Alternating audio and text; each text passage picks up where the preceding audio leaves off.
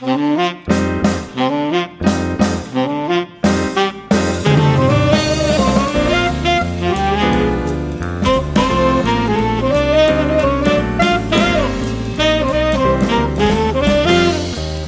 and welcome to another episode of the Mr. Barton Maths Podcast with me, Craig Barton. A show where I interview people who interest and inspire me from the world of education. This time around, I spoke to Daisy Christodoulou. Daisy is a former English teacher and the current head of assessment at Ark Schools. She also has a new job with No More Marking, an online engine to help teachers with comparative judgment assessments. Daisy is the author of two books Seven Myths About Education and Making Good Progress. Now, let me tell you, Seven Myths About Education is quite simply one of the best books I have ever read. And along with Daniel Willingham's Why Don't Students Like School, I believe it should be compulsory reading for all teachers. It really has transformed the way I teach my lessons. And if that wasn't enough, Daisy's been on University Challenge and is even famous enough to have her own Wikipedia page. Something I can only dream of. I must make it clear from the outset that Daisy is not a maths teacher, but please don't hold that against her. We're an inclusive podcast after all. And anyway, it turns out Daisy loves statistics. In a wide ranging interview, we covered the following things and more. The importance of planning examples ahead of planning explanations, and this was something of a revelation to me. If Bjork is right and we cannot distinguish between learning and performance, does this mean formative assessment is fundamentally flawed? And speaking of fundamentally flawed, what is the big problem with the use of level or grade descriptors in assessment? What can and can't we learn from student responses to multiple choice questions given in class? What advice does Daisy have for teachers creating internal assessments? Are QLAs of any use? What is Daisy's take on the current confusion over GCSE maths grade boundaries? Why does the concept of deliberate practice suggest an excessive use of past papers might not be a good idea for our year 11s? Then we delve into the fascinating area of comparative judgment and how it might well be the future of assessment. And to top it all off, Daisy suggests two great research articles to read and an excellent set of big three recommendations. Listen, if you enjoyed the Dylan Wiliam episode, and who didn't after all, then you are going to love this one. Daisy's knowledge of assessment design is breathtaking, and there are tons of things that you can use to improve the way you assess your students on a day to day basis in the classroom, as well as those lovely end of term tests. In the takeaway section after the interview, I discussed two points that I found particularly interesting the, the importance of the examples we present to students and the possible dangers of well designed questions actually causing misconceptions, taking a look at the relevant research into these matters. So, if that's of interest to you, make sure you stick around until the end. Indeed, since the last episode, my research page has increased in size. There are now sections on explicit instruction, cognitive load theory, problem solving, memory, testing, revision, formative assessment, improving teaching, and more. And each paper I reference has my own takeaway alongside it. You can find the page at mrbartonmaths.com forward slash teachers forward slash research. And there'll be a link to that in the show notes. I really hope you find it both interesting and useful. And if you enjoy this podcast, please share it with your colleagues. This one in particular might provide a nice audio treat for your non maths colleagues, and it's a nice compliment to my Dylan Wiliam interview. And my usual plea if you have time to give us a review on iTunes, then the egomaniac in me will be delighted. Anyway, without further ado, let me introduce Daisy Christodoulou. I really hope you enjoy this one as much as I did. I'm pretty sure you will do. And as ever, I will see you on the other side.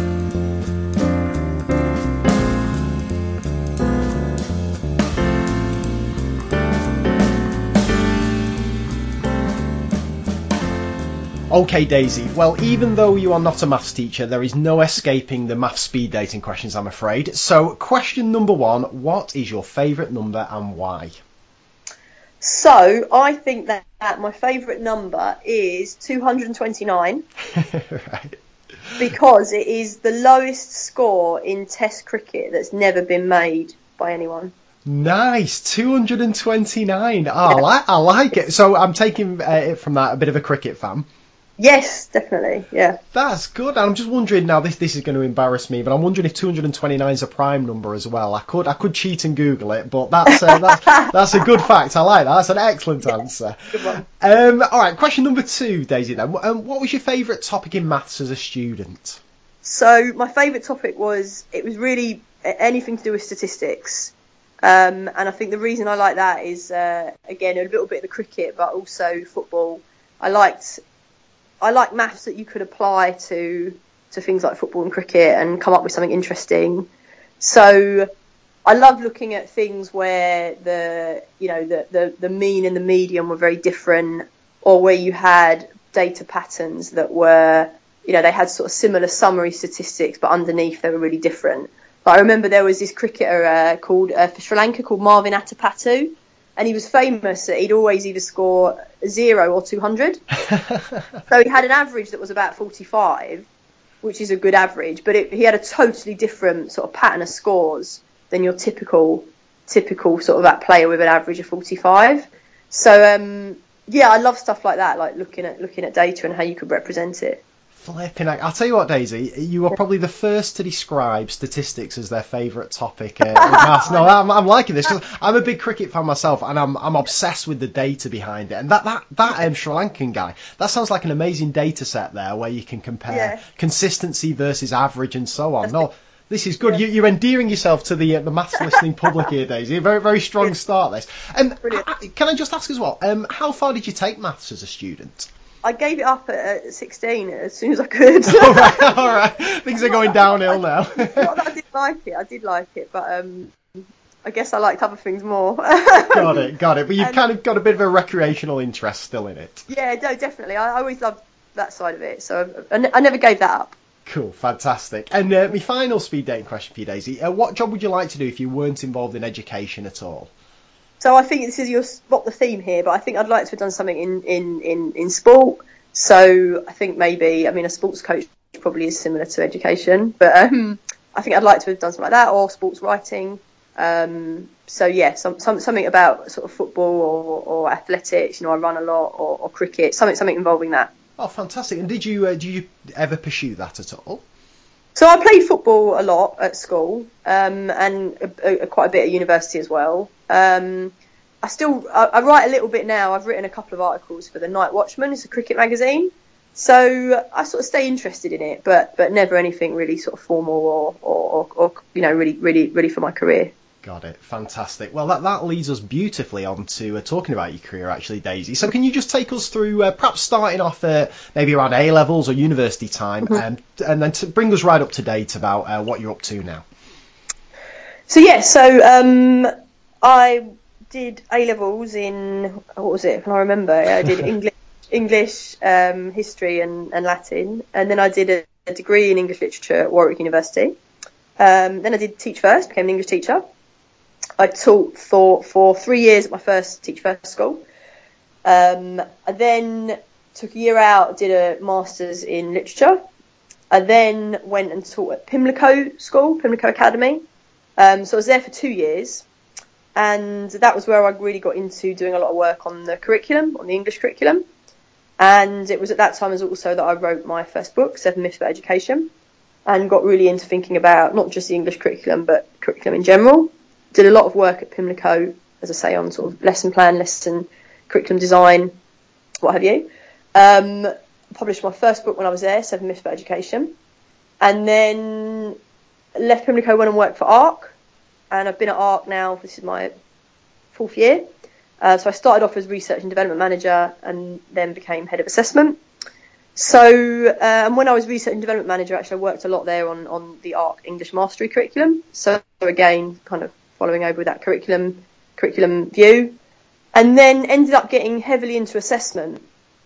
Uh, partly because I sort of got fed up with it all being monopolised by all the math teachers amongst.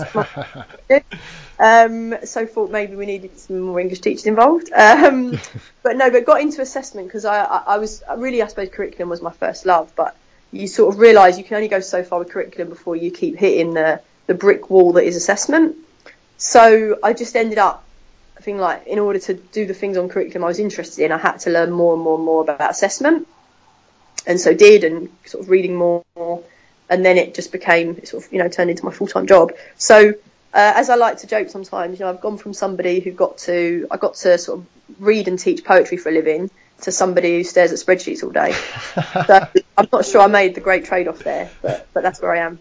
Flipping it, that's that's fantastic. Um, and again, just just to um, touch upon uh, bringing it back to this maths theme here. When, when you say you're staring at spreadsheets all day, Yeah. uh, is there a lot of data crunching kind of going on in your day to day job?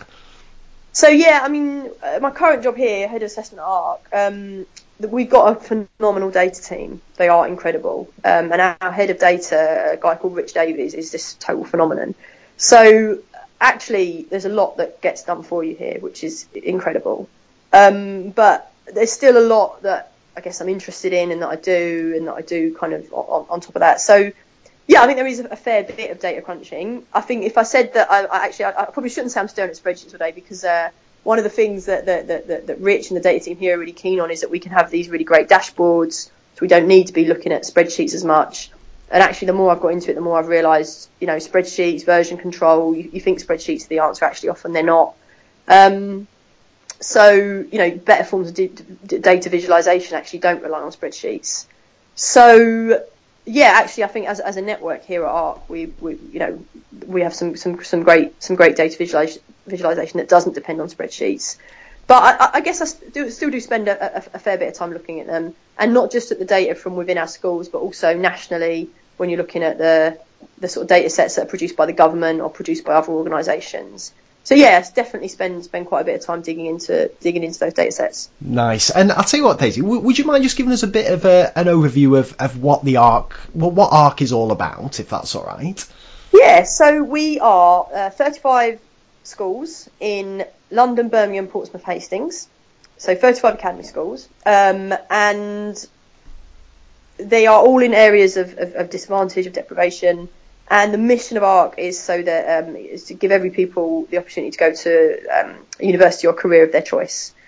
So we're very much about social mobility, about im- improving things for disadvantaged pupils.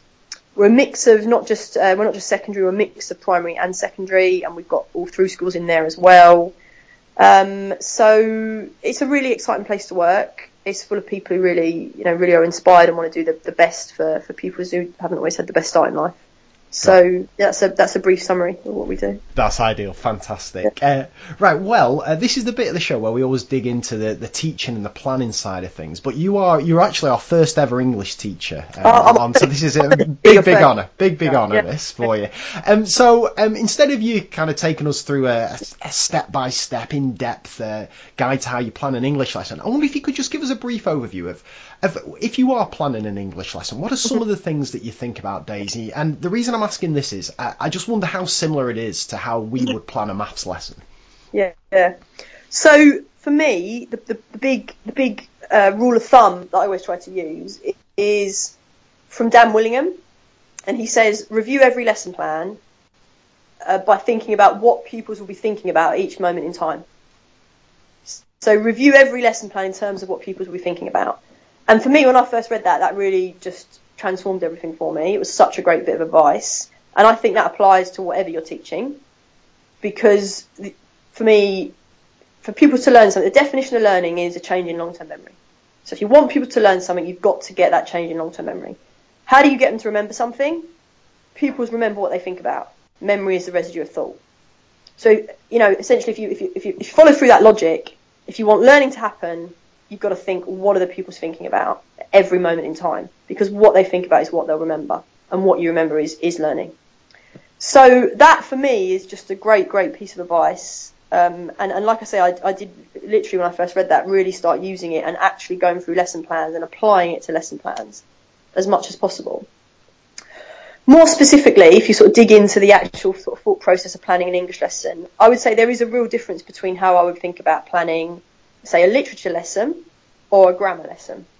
And I think a lot of the grammar lessons or the writing lessons that I taught probably do have a bit in, in common with maths. The literature lessons, I think, can, can be can be quite different.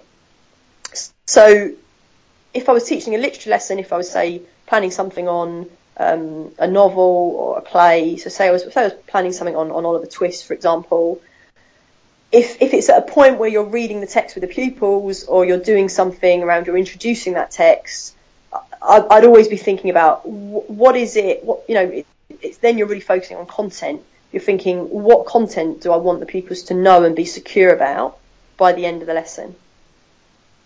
And so it might be, if it's at the start, if you're just introducing a novel, you might be thinking about there's some historical context or historical content that you really want them to think about and get secure on if you're in the in, you know more more into the novel and you're you, you, you, you've got into it a bit more, you might be thinking more about some of the characters. If there's a new character who's introduced, you might want to make sure that pupils are really secure on the, the meaning of that on the on the, the nature of that character. You might do something on vocabulary. So I'm a big fan of the work of Isabel Beck um, of how to teach. How, she she writes a lot about how to teach vocabulary. So if there's a particular tricky text uh, or particularly tricky few words in the text that you're reading to focus on those. So that would be the way I'd be looking at trying to teach that content. And the thing that I always try to focus on and that the English mastery curriculum here focuses on is to think, right, what's the, we, we, we, we end every lesson with a little plenary that's a multiple choice question. And so to think, right, what is that multiple choice question? And how can we make sure that every pupil in the class will have that important bit of information or that important bit of content, that they'll have that down by the end of the lesson? So thinking about all of those things, if, if you're looking at a novel or a play, thinking very much about, about the content, that does sometimes mean, particularly at the beginning of a text, that you can focus on things that are quite basic or they seem quite basic. So, for example, with Midsummer Night's Dream, we'll spend a lot of time really focusing on who loves who at the start of the play. So, Hermia, I better get this right now. uh, Hermia in love with Lysander, and Lysander's in love with Hermia.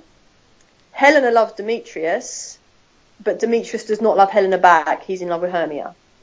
And, and those feel like quite simplistic facts in some ways. But if you don't get those right, it makes the rest of the play so hard to understand. And it makes all that higher order analysis that will come later so much harder if you don't know those things. So sometimes I think the beginning few lessons in a, in a, in a unit of work can, can look quite simple, but there's a reason for that. And one of the things I like to do is to say that a lesson is sometimes the wrong unit of time. So don't focus on things at the level of a lesson. Obviously, you know, you have to teach lesson, think about the lesson, but focus on the whole unit of work and even beyond the unit of work. You know, focus on the whole of Key Stage 3. Focus on the whole of a pupil's time at school because that's, you need to see where every piece of the jigsaw will fit in. Got it. That's. I tell you what. There's a, an incredibly uh, load of parallels there, Daisy. I'm, I'm mm. liking. I'm liking this already. And a couple of things spring to mind straight away. Can I just mm-hmm. ask you about the um, the multiple choice question at the end? Because and we'll dig into multiple choice questions a little bit later. But just one thing I'm wrestling with at the moment, and I'd I'd love your take on this. Yeah. Um, wh- where are you pitching that question at the end of the lesson? Are you pitching it as that is a, a kind of hard challenge style multiple choice mm-hmm. question? Mm-hmm. And is it kind of like the ultimate goal of the lesson is to, to answer that question? Or is it kind of pitched somewhere in the middle um, of kind of like an, an average difficulty of that lesson to give you a sense of, of of where everybody's got to, if that makes sense. And the reason the reason I'm asking this is uh, there's kind of two contrasting schools of thought for this, and I and I can't decide which is right. There's kind of like the Bjork side who's saying that um, you should end end the lesson on a real challenging note. So so the kids are mulling things over and you can pushing them and always thinking. But then there's the other side that says, and this is kind of from from the world of psychology, that says the kind of the last few minutes of an experience that you have are, are the the ones that you remember when you when you look back on it. And if um, I've often made the mistake, well, I think it's a mistake in the past of asking a really tricky question at the end of the lesson just to see if anybody can get it right. And so the kids leave the room thinking that they failed in that lesson because um, they've not managed to get the kind of challenge question right at the end. So I just wonder, firstly, I don't know if that makes any sense, but I wonder if you've got a, t- a take on that at all. Yeah, yeah, so I think in terms of the questions that are asked at the end of the lesson, I would err towards the sort of simpler side of it. So I would err towards them being easier questions. And it all comes down to, and this is what I write in my book a lot about, it all comes down to purpose. So what is the purpose of that question? Uh, and for me, a really crucial purpose of the plenary is to see if pupils have learnt what you've just taught them. So actually, it can be something relatively straightforward, something that you hope most pupils will get right, because you you are checking have they understood uh, what I what, what I taught them. I think there's also another purpose though, and I think there, the, the, which also lends itself to simpler questions, which is a, another way that you remember things is through repeated exposure to them and to practice. Yes. So if you uh, uh are asking questions that the pupils know, and, and, and, you might look at it and think, oh, they find it quite easy, but there's still a function there. Is that the act of retrieving it from memory, the act of answering it helps to solidify it in long-term memory. So for those end of lesson questions, I'd err on the side of them being ones that pupils will get right. Actually, depending when they are where they are in the scheme of work, just because they're getting it right could still be a difficult question. It just means that they're well advanced in a scheme of work and they're doing really well.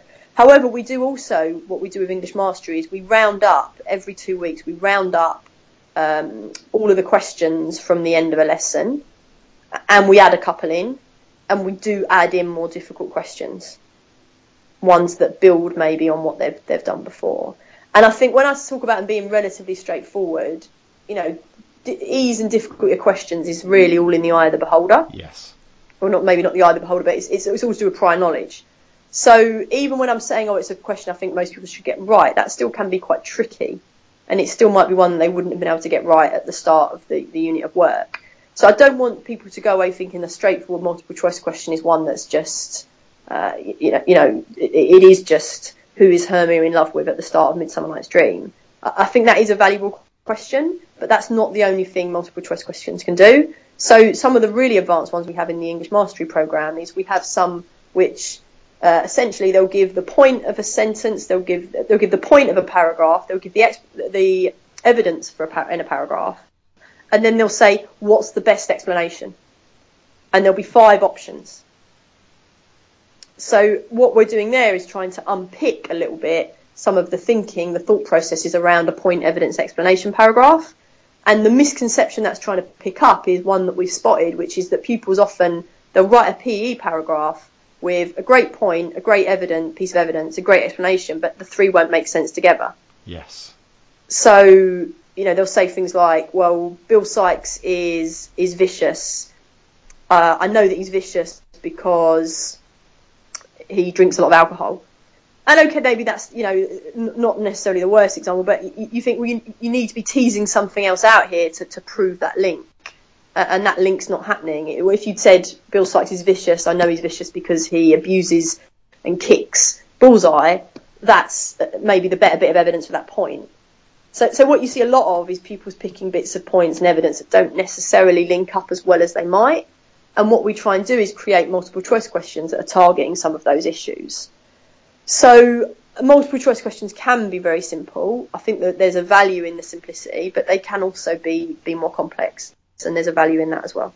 Got it. F- fantastic. And the other thing I wanted to uh, pick up on there, Daisy, was you, you mentioned uh, Dan Willingham there, and I, am I'm, I'm a huge Willingham fan, mm-hmm. but I've only re- uh, this is terrible this, but I've only re- fairly recently in my career, it's my 12th year of teaching now, and stumbled upon his work, and I, it's been like an absolute revelation to me. And when I was reading, um, well, rereading in fact, your Seven Myths book, I almost got the impression that it was this whole kind of field of research out there was almost a bit of a revelation to you as well. And I wonder what stage in your career did you first kind of stumble upon Willingham's work and, and some of the other people who have influenced um, your kind of thoughts on teaching? Yes, I definitely agree. Willingham reading his work was enormously, yeah, it was revolutionary um, because so much of it just seemed to contradict what I'd been taught at teach training. So it really was astonishing to, to read all that with all the evidence and the backing behind it. It was it was it was enormously interesting. Um, and I, I, read that. I think that was in. So I said to you, I, I taught for a couple of years. I taught for three years at my first school, and then uh, took a year out to do a, a, master's. I didn't do a master's in education. I did a master's in, in English literature. But that's when I came across Willingham's "Why Don't Pupils Like School?" Why don't students like school? Sorry, and and, and on all the writings on his blog and his articles there, and yeah, absolutely was transformative. Really, really did uh, transform the way that I thought about education. Well, well, this is because this this leads us into one of my favourite questions I always ask guests, Daisy, and I, I wonder if you don't mind um, taking taking us back to a lesson that you've taught that, that went badly, perhaps in the pre Willingham and pre kind of thinking about this days. Um, mm-hmm. And crucially, if you can t- talk us through the lesson in as much detail as you feel comfortable. And but what I'm most interested in is is what you learned from the experience. Mm-hmm. So actually, I'll talk you through one that did occur when I was at Pimlico. So it was after I'd come across Willingham, and it was when I was thinking very intensely about explanations and clarity of explanations, because I felt this was was really important, and I felt that one of the things I'd neglected previously is I probably expected pupils to discover or find things out for themselves a bit too much, and I felt that probably in the past I'd been a bit too reliant on group work. And what really frustrated me about group work is you put people into groups, and I'd end up going around and talking to each group individually, and I'd end up saying the same thing to each and I just thought, what a, what a waste. So one of the things I resolved to do after reading Willingham and a few other things, which which told me that maybe teacher input wasn't the worst thing in the world, is I thought, right, well, those things that I'm going around and saying to each group, or those things which I'm maybe saying a bit off the cuff, I haven't really planned them through because I've not thought they're that they're, they've not been represented as being that important. That actually I'm going to give more time and attention to those. So I put and, and, I, and I was encouraged as well. I saw a thing by um, I think there was a piece of evidence that um, English and American teachers felt that the most important thing when teaching was pupil motivation, and there was something about Japanese teachers thinking the most important thing was clarity of explanation. Right. So I was really trying to. This was at a point where I was trying to put a lot of work into clarity of explanation and I still think that is really vital. By the way, I think I think clarity of explanation is is really important. But particularly when I was teaching grammar, I would run into a problem again and again, which is well, what does it mean to explain a grammatical concept clearly? Does it mean that you have used the grammatical terminology correctly? Does it mean that you've used it in the the clearest and most logical way? Does it mean that you've come up with a fantastic analogy? to make that clear. What exactly does it mean? And it felt to me like this was a bigger problem than, say, you know, to talk about literature. I, felt like actually it was much easier to come up with clear explanations of a character's motivation, um, or clear explanations of the historical context of a play. But when it came to grammar, it felt, well, how do I explain what the apostrophe is? How do I explain some of these things? How do I explain these very abstract words? sometimes that, that don't correspond to things in a pupil's experience. And I think the issue there is maybe something that maths teachers will sympathise with, that you're often trying to explain things that pupils don't have necessarily yes. have a reference point to. So the example I always remember was talking about independent clauses and full, full, full sentences. So I'd come up with, we'd done a few examples. We'd, we'd done some examples of what an independent clause looked like, what a full sentence looked like, what were the differences between them. And then I said to pupils, I said, so what we've realised from this is I said that all full sentences are also independent clauses, but not all independent clauses are full sentences. And I had a Venn diagram. Oh, nice, nice. And no, you say nice, but actually, it was, it was a terrible idea. All right, okay. there, there, was one pupil who went whoa and just put her head in her hands. Oh no! and then all the class, up until then, I think had been getting it. They sort of looked at that and just thought, what? Um, so I mean, look, it wasn't you know it wasn't a car crash lesson in terms of uh, in terms of behaviour or anything. But I, I, thought you wanted a lesson where you can tease out the sort of the, the learning implications from yes. it. But I think what was interesting about this is in some ways I'd given a logically very clear explanation. And, and, and what it got me really pondering on, as I say, is what do we mean by clear explanation? And why I, the reason I wanted to talk to you about it as well, because I think it does resonate a lot, hopefully, with math teachers, is that you guys don't jump to expressing things in the most logical manner to begin with. And, and I think that's why I'm, you know, interested in the, the concrete pictorial abstract, you know, the building up of, of, of, of maths concepts, is that there's something similar in grammar, in that I don't think you guys would plunge straight in with the abstract representation of something, and similarly with grammar, you can't plunge in at that abstract level. You have to give pupils build up a lot of understanding of concrete examples of independent clauses and, and full sentences, and you have to build those up.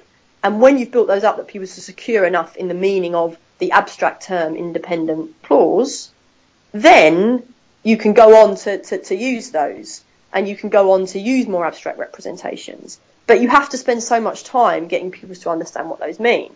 And for me, what is the way you do that? And, and this is where I'd say whilst I still think clarity of explanation is important, I think there's there's something else which goes with it. Is that's where the power of the example comes in.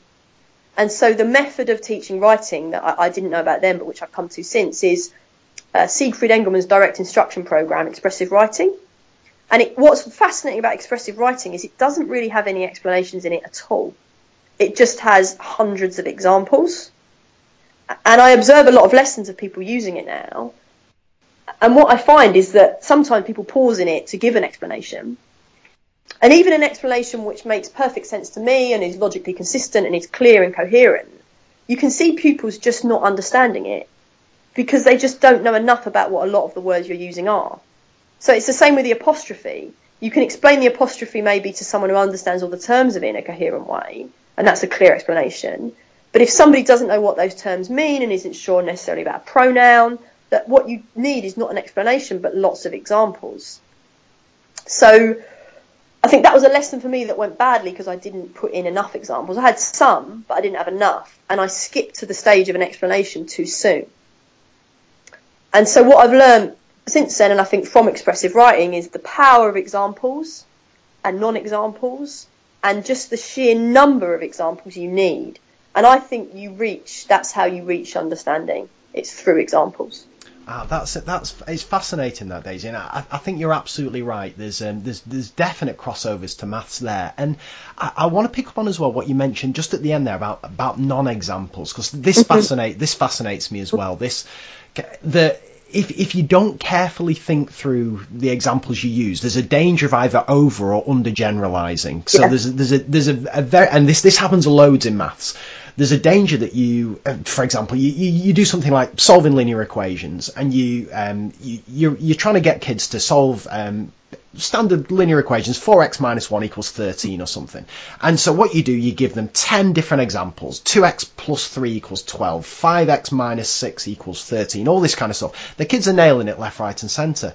But then all it takes is for one little slight twist to come up. For example, it's 5 minus 2x equals 6. And because you haven't covered that in, in the examples that you've given, the, the, the, kids absolutely fall apart. So I think you're absolutely right that examples are the key but it's and again this is going to be a really I'm going to draw a really bad kind of analogy here but for me it's almost the same as when you, you from reading your assessment book. When you're putting an assessment together you have to be careful of the kind of domain that you're choosing from. You want to make sure your examples cover all the potential things that could come up for the kids. Otherwise you you could make the mistake of thinking they're incredibly secure in covering the examples that have come up. But as soon as there's a slight twist then they're going to fall apart. Does that make any sense? Completely, yeah. And that's why I think that expressive writing is so clever.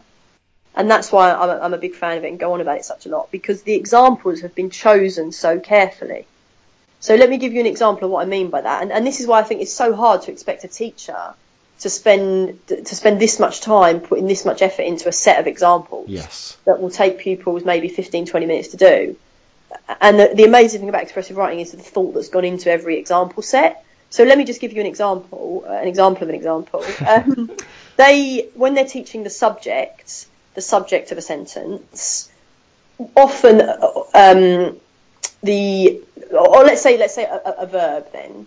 So if you're teaching the verb of a sentence, an error I've made in the past is you come up with four or five sentences, and because maybe it's you know you're not thinking it through well enough, or you, you haven't thought about the errors the kids will make, you'll come up with a set of sentences where the verb will always be the second word in the sentence. So you'll say, uh, John runs to the shop, Jill eats chocolate, Jack likes football, and Jane is over there. Got and you might think to yourself, oh, the, the hard one's the last one because I put is. Yes. And it, you know, is is always the tricky one. Anything with to be is, you know, kids struggle with. So you, set up four sentences and you think you're making them more difficult because the last one's in an irregular, an irregular verb and it doesn't sound like a doing word, which is what, what kids always think.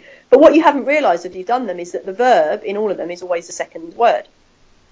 So what you don't realise is any pupil who, if they mistakenly get the rule is, oh, the verb's always the second word in a sentence. Yes. They're stuck. And you give them then the sentence, the old horse gallops round the field and they all go, "Yep, we know the verb. It's old." Yes. Right. So what expressive writing does so cleverly is it takes into account so much of that. and it will set up examples. It will deliberately, the, at least the third or the fourth one in any set, will be targeting that kind of misconception. So it will never set up a set where you can fall into that kind of trap. It, it will always have examples that are breaking the rule. So you, you can't you can't fall into those traps. And that's an incredibly hard thing to do. And, Oh. and it's something you, you you can't do it just the night before. As I say, I, I would think I was doing it by, by throwing in is at the end. Actually, there's other traps you're falling into.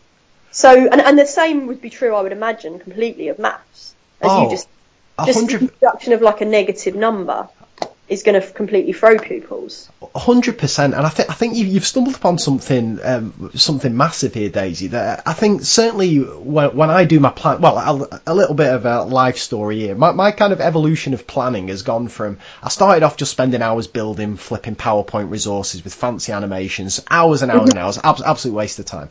My next kind of evolution was then planning questions. So I would always um, much rather spend my time thinking of good questions because I could use questions for Yeah. assessment for learning and all that kind of thing. Yeah. Then, I, but then I, re- I realised, well, I thought that explanations were, were the key thing, and this was all because I've been reading about how important knowledge was. So I thought I've got to get the clarity of explanations right. But I think you're right because the best explanation in the world, backed up by examples that don't cover everything or that allow kids i think the key is allow kids to get those examples right while still holding misconceptions makes the explanation potentially invalid. So, w- would you say uh, that that the planning should start with the examples? That's where the planning should should begin. Yeah, I think that's a really interesting point. Yeah, and I, I do think there are subject differences. So I feel for, for, for grammar, for writing, definitely. I feel for what I know about maths, yeah, definitely. And I also think this because, and, and you know, one of the things I talk about in my book is just how vague prose descriptors can be. Yes. So you have a prose descriptor like can compare fractions to see which one is bigger yes. but just depending on the actual examples you populate that with, that's a radically easy or harder question. Yes. All dependent on the examples.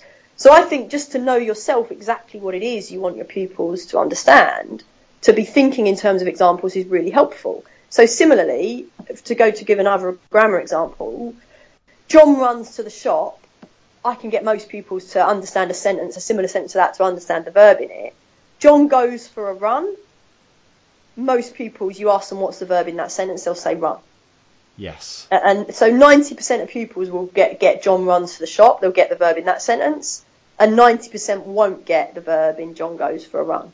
Or even worse, John went for a run.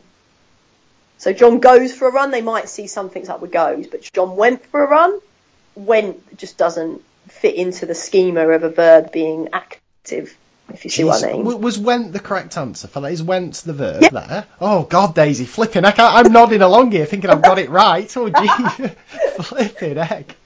Right, I see. Yeah, Went- no, went absolutely. is the verb. Yeah, John went for a run. Went's the verb. Yeah, no, I was struggling with that one. I'll be honest. Okay, yeah, no, it's tough. It's tough. It's not easy. It, and it's, it's, it's, it's the same as maths. It's very abstract. Becomes very abstract. And obviously, the way you start to teach things, understandably, is you teach them. To, you try and make them less abstract. So you Yes. say, well, the verb's a doing word. And I know why people start like that, and it's it, it gives you a way in.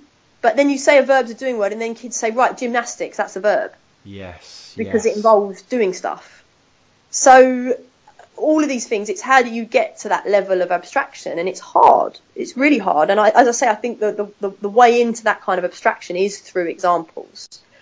As I say, I do, I do think it is slightly different when you're teaching literature, and and I, I, I do I do think as well that the, one of the things when you when you dig into curriculum and all the research and one, one of the things when you start to accept that there if you like there aren't these generic skills that are available to us. I think a logical conclusion of that is that subjects are very different and have very different needs. And the weird thing about English is what we term as, the school subject English is really two subjects sort of welded together. It's it's really it's sort of literature and, and, and grammar, and those are very different themselves. So I'm all about looking at the subject and looking at the content and making the right decisions based on that. That's not to say there aren't general principles. There are general principles, and I think that the general principle of examples being powerful is, is a good general principle. But I do think it manifests itself differently in different ways. I think there's also differences where I would say maths and grammar, you're actually looking at a limited number of concepts that you need to understand in enormous depth. Yes. And you, spending a lot of time on number bonds or what a sentence is is enormously worthwhile. In the case of vocabulary, though, for example, vocabulary, you want pupils at the age of 17, 18 to have a vocabulary of tens of thousands of words. So you're not going to spend days on one vocabulary word. You, you, are not going to do that. And in fact, pupils are capable of, of, of, picking up vocab words quicker, quicker than, than that. Than that. So I, I, do think you have to look at what the content is that you're teaching, and, and I think you have to uh, adapt things to suit that. And I think, as I say, that is a conclusion of the fact that there aren't these general domain specific skills. Uh, and that's the thing I try to develop in my book where I talk about progression models that I talk about. If you want to reach expertise in a certain subject, you need a progression model and those progression models are specific to the particular sort of bit of expertise. So I, I, do think you need to look at the thing you're teaching having said that, though, I, I, still do think there are general principles you can apply across the board. And I think, again, that's what cognitive psychology, all of that gives us. It gives us these set of general principles like reviewing lesson plans in terms of what pupils are thinking about, like how are you going to get something into long-term memory. If, if, if, if, if nothing is learned in memory, nothing's been learned. Uh, nothing has changed in memory, nothing has been learned. And similarly, I think there is an enormously powerful uh, set of yeah, set of research about, about the, the, the importance of examples. So, and in fact, Isabel Beck, who I mentioned earlier, when she talked about teaching vocabulary, she recommends teaching vocabulary through examples more than you teach it through definitions. So, again, definitions is not maybe as helpful as you think they are. And actually, teaching the vocabulary word through through examples can, can, can be can be better. That's that that's fascinating. That and you're right. There's there's definite parallels there, there with that Daisy because often, um, yeah, the, the, the, kids don't understand the concepts that you're talking about. They can't visualize the, the concepts you're talking about, and it's only through those examples that it really comes to light. And yeah, you're absolutely right. And when you say that, it, it's so obvious that, well, for me anyway, the, the examples are the key to that. The examples have to be chosen so, so carefully before you even start worrying about how you're going to explain them and convey them to the kids because it's the examples that the kids are going to see and engage with far more than some potentially abstract explanation. No, uh, that's a that's a big one for me that Daisy. that's absolutely superb. Right, fantastic, Daisy. Well, I want to move now on to talking about assessment. Um, now, I've I've now read twice your fantastic book, and I'm not just I'm not just saying that. I know it sounds like a like a, I'm trying to suck up to you here, but I've read it twice, and I've loved your making good progress uh, book. So, my first question is, why did you feel the need to write a book about assessment? So, I, I think it was what I was talking about earlier about the curriculum, which is that I think there's a lot of really interesting ideas out there at the moment about curriculum reform. Lots of people doing fantastic stuff around lesson design, building up knowledge based curriculums. But the enormous difficulty is if you don't have a way of measuring it, or if your assessment systems are making you do something else, all that, all those great ideas and good thinking about the curriculum will only get you so far. And so it was a, a, a problem that I'd run into, and I could see others were running into it. So uh, that was why I, that was what first got me into assessment, if you like. And then the motivation to write it was again a, a bit similar to Seven Myths, really, which is when you read a lot of research and you realise a lot of the research is kind of flatly contradicting a lot of what's accepted as best practice and what's recommended as good practice. So again, you just feel well if there's all this research out there, people, you know, there might there might be an audience for it. People might be interested in in hearing more about this. And I think the other thing was that since national curriculum levels were abolished in, when was it, 2012, 2013, and it was sort of left up to the profession to come up with the replacements, people have come up with a lot of replacements, or the people have had a lot of thinking to do around it. It's been an enormous headache for people. I suppose one of the things where I've been fortunate, I work in an academy chain, we've got that capacity at central office. There's been not just me, but other people here, the head of data I talked about, uh, people in the English mastery team, people across our schools we have a bit of extra capacity. We're able to, to think about these things, to, to put some work into them. So it felt like in some ways maybe I had a responsibility to, to share some of that as well. Got it. F- fantastic. And I'll tell you what, be- before we before we dig into um, the kind of common practices that you see you see in schools and possibly mistakes that are being made. I've, I've got to got to ask you this question because this this has been absolutely plaguing my thoughts over the last kind of two or three months. This, so I, am a huge huge fan of formative assessment, and obviously I've got diagnostic questions, and I, I, I use probably th- between three and five diagnostic questions with with every class every single day. But mm-hmm. then I'm, I'm reading David Didau's book and his his blog, and I'm seeing that he's saying that because we can't distinguish between learning and performance, as Bjork says, and I fully buy into that, I fully buy into that argument, then formative assessment as a whole, the idea of assessing where pupils are at in, in lesson and then re- responding accordingly, is fundamentally flawed because we can't actually determine what students are learning at any given point in time in a lesson. Now, Daisy, help me out here because am I going to have to abandon diagnostic questions and never use formative assessment again? Well, what's going on here? No, I, I definitely don't think you should. Um, and I think you should keep ploughing on ahead with diagnostic questions because it's brilliant. um, uh, I think that, and I've, I've, had this conversation, I think, with David, I've, I've blogged about it. I think that David, it, it, I've said to him before that just because assessment's complex, it doesn't mean it's mysterious. And just because something's difficult, it doesn't mean it's impossible. So I agree absolutely with Bjork and what David's saying about learning and performance being two different things. I agree that it is very, very difficult to infer whether learning is happening because everything we have for it is just a proxy. And until the day when we can stick um, what you know electrodes into heads and get a reading from a from a from a brain scan, and we are we are nowhere near that stage now until if and when we you know until we until we ever get to that stage, we're stuck with making inferences and using proxies to make inferences. So I don't want to pretend that it's simple to see if learning is happening, and I think performance is not the same thing as learning. And to a large extent, you are always looking at some aspect of performance to infer whether learning has taken place. So where I would sort of disagree with David. I, I, don't think I think that's hard, but it's not impossible. And, and, and what I'd also say is is that we can probably never. You're also trying to think a bit more probabilistically rather than deterministically. It may well also, it may well be possible to say with 100% accuracy that a pupil definitely knows something, but I feel like there's a sliding scale that that based on based on a, a number of different proxies we can say to a greater or lesser degree of confidence whether a pupil has understood something or not, or whether learning has taken place. So if I just talk about what, i what I mean there, um, and, and this is why so much comes down to assessment design and good design of assessment, because bad design of assessment means that the, the, the, the proxy becomes a very bad proxy. Yes. And pupils are able to achieve a certain mark on an assessment without any guarantee at all of that underlying learning happening. So I, I do think, for example, that you can perform without having learned.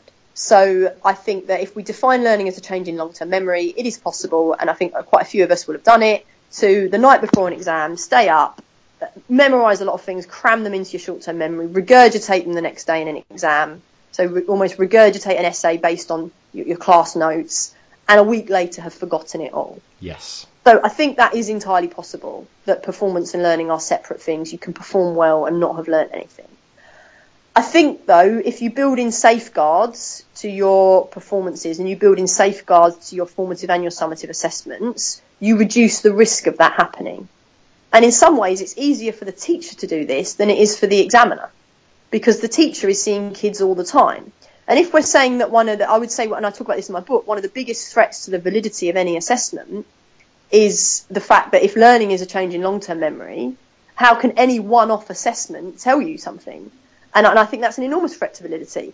I think that's an enormous problem for the examiner, but it's almost less of a problem for the teacher because the teacher does see the kid over time. So again, one of the things I talk about in my book, and I think one of the things that you are in an enormously uh, great position to be able to do, given the bank of data and research that you sit on, is to be able to track a pupil's, if they answer a bunch of questions over time.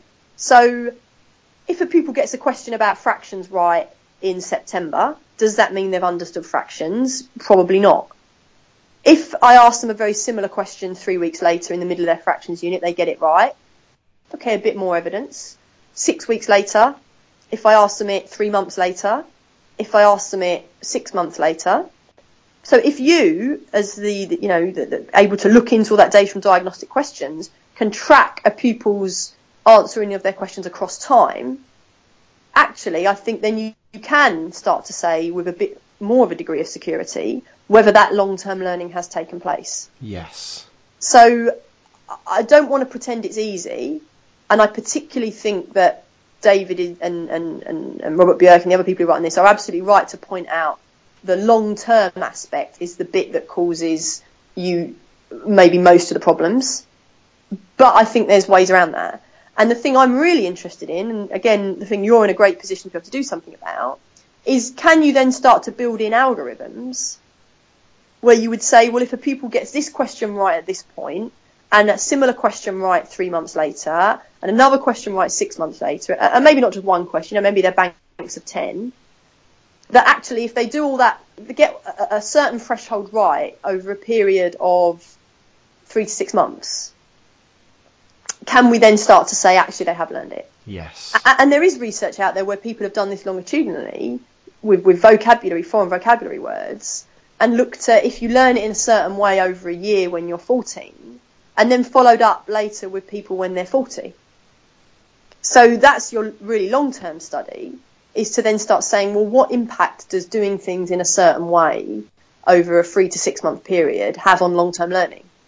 So it's all that research out there about spaced practice, interleaving, all of that is, I think, when you combine all of that research with the power we have now to gather vast sets of data and look for patterns in them, I think you could get to a point, it probably would never be, as I say, deterministic, it would Yes. always be probabilistic, where you could say with a pretty high degree of confidence, if you get this, a, a set of 10 questions like this right at this point, and a set of 10 questions like this right at this point, and then again at this point, I've got a pretty good idea that in 10 years' time, you, you'd still understand it. So we're not at that point yet, but, but I see no reason why, in theory, that's not possible. Got it. And if we if, if we take it back to the classroom scenario, because this is this, this is another thing. This is a way of kind of exercising my demons here, Daisy. I'm getting it all off my chest here. because um, I'm I'm a huge Dylan Wiliam fan, as I, as I'm sure you are. And one of the one of the first kind of training sessions I ever went on um, was was Dylan making the use of the of what he called hinge questions at the time, or diagnostic questions, or whatever.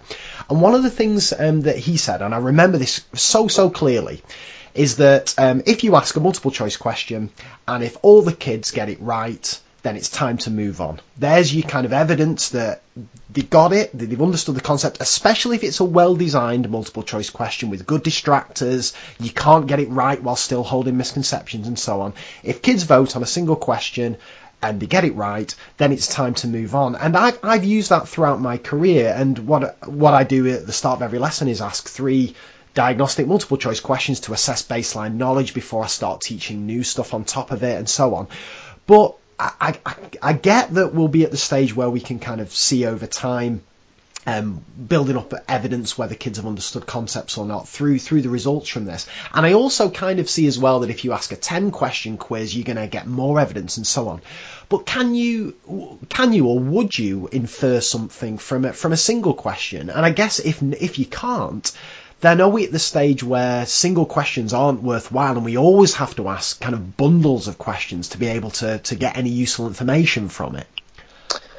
So, great questions, really, really thought provoking. I'd say if you ask the question and all the pupils get it right, it's a well designed question, I would say in that lesson you can move on, Yes. but you can't move on forever. Yes. So, you still get. So, to go back to my Hermia and Helena example with Midsummer Night's Dream, so I said you just have to make sure they really understand who's in love with who at the start of the play. In the, some of the lessons we've designed for English Mastery, you ask that question, you would expect all the pupils get it right. It's still the starter at the beginning of the next lesson, and it still comes up in the middle of the next lesson, and it still comes up at the end of the next lesson. Yes. Now, obviously, in between, then you've, you've moved on. You, you haven't just kept regurgitating that bit of the play. You are moving on to the next bit of the play, but you're still trying to reinforce that all the time.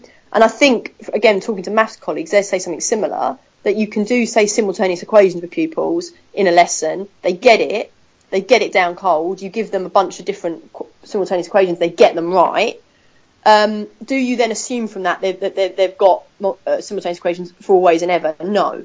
They could well turn up at the start of the next lesson and they've forgot a lot of it. But does that mean they've learnt nothing? Well, I don't. I, I suppose on the on the strict less on the strict definition I gave of learning being a change in long term memory, then, then then possibly no. But I, I still think you've got to build up from somewhere. So I, I still think having had that one lesson, they're better off, uh, and having got those questions right, they're better off than if they hadn't had that one lesson and got them right. So, Absolutely. No, I, so, I, well, again, that that yeah. that fits into Bjork with um, new theory of disuse. That like the kids have got to forget it, right? And then yeah. next time they're taught it, that the storage strength of those memories it, is going to be it, deeper and so exactly. On.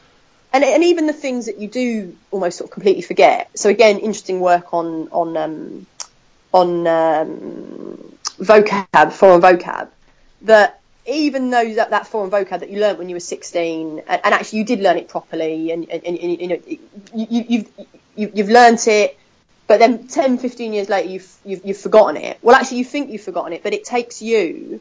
It's quicker for you to relearn it than someone who never learned it to begin with. Yes.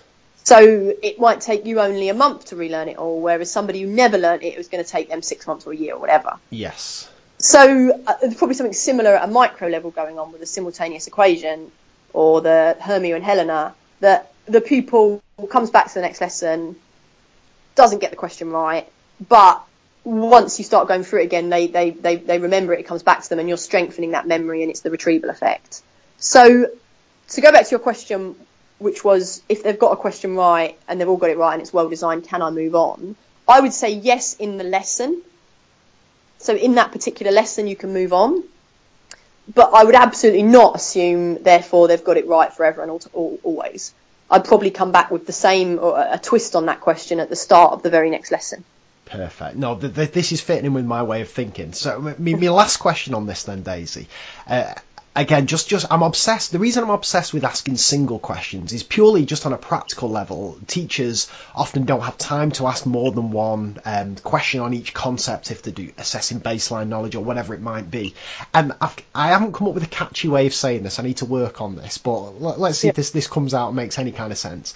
I reckon if you ask a single question and everyone gets it right as as you've said there, maybe you well, almost certainly you don't have enough evidence that they've learnt it, but maybe in that particular lesson you should move on. But if you ask a if you ask a, a well-designed diagnostic question, and students get it wrong, and they choose an answer that's been well designed to reveal a specific misconception, that certainly tells you something, right? That that's going to tell you the the specific nature of their misconception in a more efficient way than you could get from from any other means. I, I would argue. So even if even if people aren't happy that there's no value in asking one question if everyone gets it right, surely there's value in asking that one question if people get it wrong, because you can infer, yeah. infer something from yeah. their wrong answers. Completely agree with all that. So in some senses, it's more useful when pupils get it wrong and fall into the yes. misconception than when they get it right and in some senses, the most useful thing, the most useful piece of information you can infer from them getting it right is that they haven't got it fallen into misconception. Yes. Uh, at least at that moment in time. Got it. Perfect. So, oh, sorry. So, oh, sorry. Yeah, no, completely agree with that. Uh, and again, as long as with when they get it right, you still come back to it and you follow up. But I completely agree that when they when pupils do opt for the misconception, that is incredibly revealing uh, uh and reveals I think, yeah, genuine misunderstandings and genuine misconceptions that need to be addressed in other ways. Perfect. And I'll tell you what, if you don't mind, I'm going to squeeze in one last question about these the multiple choice, just because it's very rare I get to speak to somebody who's a fan of multiple choice questions uh, like you are, Daisy.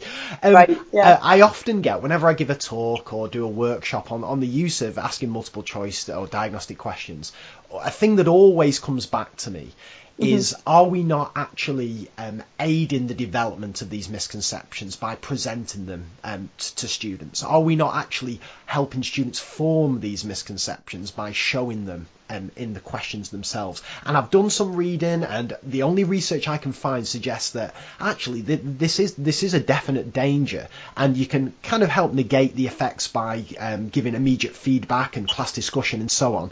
But is is that a concern for you that if you do a, a diagnostic question that is is actually really well designed, picks up all the major misconceptions kids may have, that actually just by seeing those misconceptions, kids are more likely to, to fall into that trap? So, so no, actually, I would say no, because I think an understanding of what misconceptions are and why is actually an important part of domain knowledge, an important part of what you're trying to get people to understand. So, so I would say my understanding of, of, of grammar and indeed maths has been deepened by an understanding of misconceptions and an understanding of the kind of traps people fall into. And I think theirs is too. So I think it's important for pupils to understand not just how to calculate a percentage, but also that calculating a percentage is not the same as dividing. So the, you know the, the classic error that people think if I can calculate 10% of something by yes. dividing by, I can calculate 20% of something by dividing by 20. And does that come? Uh, I, again, I agree with you. Yeah. Does that come at? Would you expose kids to those misconceptions at early skill acquisition phase, or does that come after you've you've taught them the method, showing them no misconceptions whatsoever? They've got comfortable with it, and then you start exposing them to misconceptions. Yeah, I, I, I suppose it depends. It depends on the misconception. So there are some misconceptions which are, I think, developed. They can often be developed sort of later as people get older. So uh, there was an interesting article Willingham wrote on his blog, I think a couple of years ago now, where he talked about a, a, a piece of research that has shown it was actually easier to teach certain e- concepts about evolution to to five year olds than it was to teenagers because because the five year olds didn't have the misconception. Right. So in that case, I'd agree with you. Actually, it, arguably introducing a misconception there, or if you did something clumsy, and the misconception was introduced in such a way that it could lead people to think it was true or it would confuse them, that would be really bad. And you would be better off, I suppose, yeah, you are always better off if you're starting with young people to just, they haven't got any misconceptions, to begin with getting the right thing established, making sure they've got hold of it, and then you can move on and then either never introduce a misconception or I suppose introduce it much older when you're trying to give them an even deeper understanding of the of the concepts uh, and getting them to realise you know some of the things that are and aren't aren't correct about it. Um, however, it seems to me evolution is an interesting one because it's not something that five year olds are going to pick up things about, whereas it feels to me that with numbers and with grammar, they potentially are. Yes. And there's all kinds of misconceptions that they might just pick up in daily life. Yes, flipping it. It's flipping complicated. It's complicated this Daisy, and it's tricky. It, this teaching. It is. It is complicated, but very interesting. It is flipping it. Yeah. Well, absolutely, absolutely uh, fascinating that. Um, I want to want to talk more about assessment here. Um, I'm particularly interested in this because um, assessment, whilst whilst I think it's true that kids don't like assessment, and uh, we we can dig into the potential to change that with low stakes tests and so on later on, but I don't think teachers particularly like assessments either. So. I, am particularly interested in what are some of the biggest mistakes, if we want to call them that, that you see schools making with regard to assessment. And just when I was making a list of, of things that we do at our school, I'm thinking RQLA is useful. What about the kind of level descriptors that we, we touched upon before? And how often should we be doing these assessments? How often should we be re- reporting them and in what form should it be? And, and how do we stop teachers teaching to the assessment? So I just wonder if you just give us a, a brief summary of what, what you've seen in schools and what you think some of the big mistakes um, that schools are making are. So for me, if I had to pick out one, it's it's criterion soup, as I like to call it. nice. so it's it's all it's all those level descriptors, which you know varying levels of varying levels of vagueness and genericism. So the the kind of ones that say can ask and answer questions uh, uh, and expect you to rag rate a pupil on that. Um, but you know, even just going back to the old level descriptors, of sort of saying things like, you know, pupils have a, an emerging knowledge of history or a developing knowledge of history. It's just those those those adverbs or those adjectives or those phrases which are just so plastic and can be interpreted in so many different ways And we know that even tiny, tiny differences in how a question is formulated has an enormous impact on an ability of people to get it right. So I, I think um, I said before about the fractions example, um, and the, uh, there, there's plenty of really interesting examples about how um, just changing changing what the fractions are has an enormous impact on whether pupils can, can work out what's bigger and what's smaller. Um, but arguably, my, my, one of my favourite examples is um, uh, if you ask a group of eight-year-olds, I think what's 11 plus three, most of them get it right. If you ask them what's three plus 11, not nearly as many get it right. Ah, that's interesting. yeah, and I think you can see why that is because you can see them 11 plus 3, they start with 11. Yes. On their fingers and they go 12, 13, 14 and they stop. if you ask them what's 3 plus 11, they're starting with 3. They don't have 11 fingers. Yes. the, the, working memory sort of overloaded. They've got to keep yeah. It. So it's, it's just a more difficult question. Not as many get it right. And the other one I, I sort of say again and again, which is bigger, 3 sevenths or 5 sevenths? Most 14 year olds get that right. Which is bigger, 5 sevenths or 5 ninths? Only hmm. 15% of 14 year olds get that right. Flipping heck, you, you're, Yeah. right, you're right, and you'd think because well, when you were mentioning their level descriptors, I'm I'm sat there think, feeling quite smug, thinking, well, maths Yeah. doesn't need to worry about that because we don't have the vagueness that that, that Mm-hmm. English does and so on. But you're absolutely right, we do. Like, and it will be it will be a level descriptor. It will say able to add two fractions, and if you're lucky, it might say able to add two fractions with with two denominators the same. But even within something as specific Yeah. as that, there's such a range of, of That's questions. right, and you and you end up with the, the the great irony of all of this is is that when you have very vague generic level descriptors, you can then define it to be impossible or trivially easy. So what everybody does, they think, well, the solution is I need to define the descriptor down. I need Yeah. to make it tighter. I need to make it more precise. And the ridiculous thing you end up with then is you just then you, you end up stereotyping kids' responses, uh, uh, or you end up you just in the case of maths you define it down to one question. Yes. And then of course they get that one question right because they've they've taught they've been taught it, yeah, right? of course, of course. So and and and the, the, the, it happens. It's even worse with writing. I mean, the, the reason why it's interesting to give examples from maths is because maths is probably you know maybe the least vague subject out there, and the subject which maybe we we, we think of as being the most objective. yes. And if I'm saying this is a problem even with maths, what do you think it's like with creative writing? Yeah, flipping heck. So, what do you think it's like when you, you know, if, if we can still not agree on con- comparing comparing two fractions to agree which is larger, what's the likelihood we're going to agree if we take this approach to descriptor like can write with flair and originality?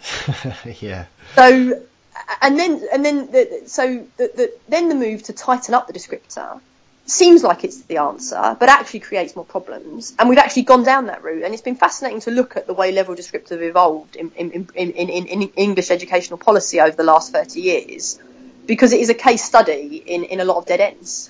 Yeah. because then the way that people saw that the best fit application of level descriptors to writing, for example, was leading to big problems. And it was. And I remember doing this. You'd get a pupil who you'd say, well, you know, they're a level two for technical accuracy, but they're a level six for imagination, so I'll give them a level four overall. yeah. That pupil getting a level four, and you had another pupil getting a level four who was a level four for technical accuracy and a level four for imagination.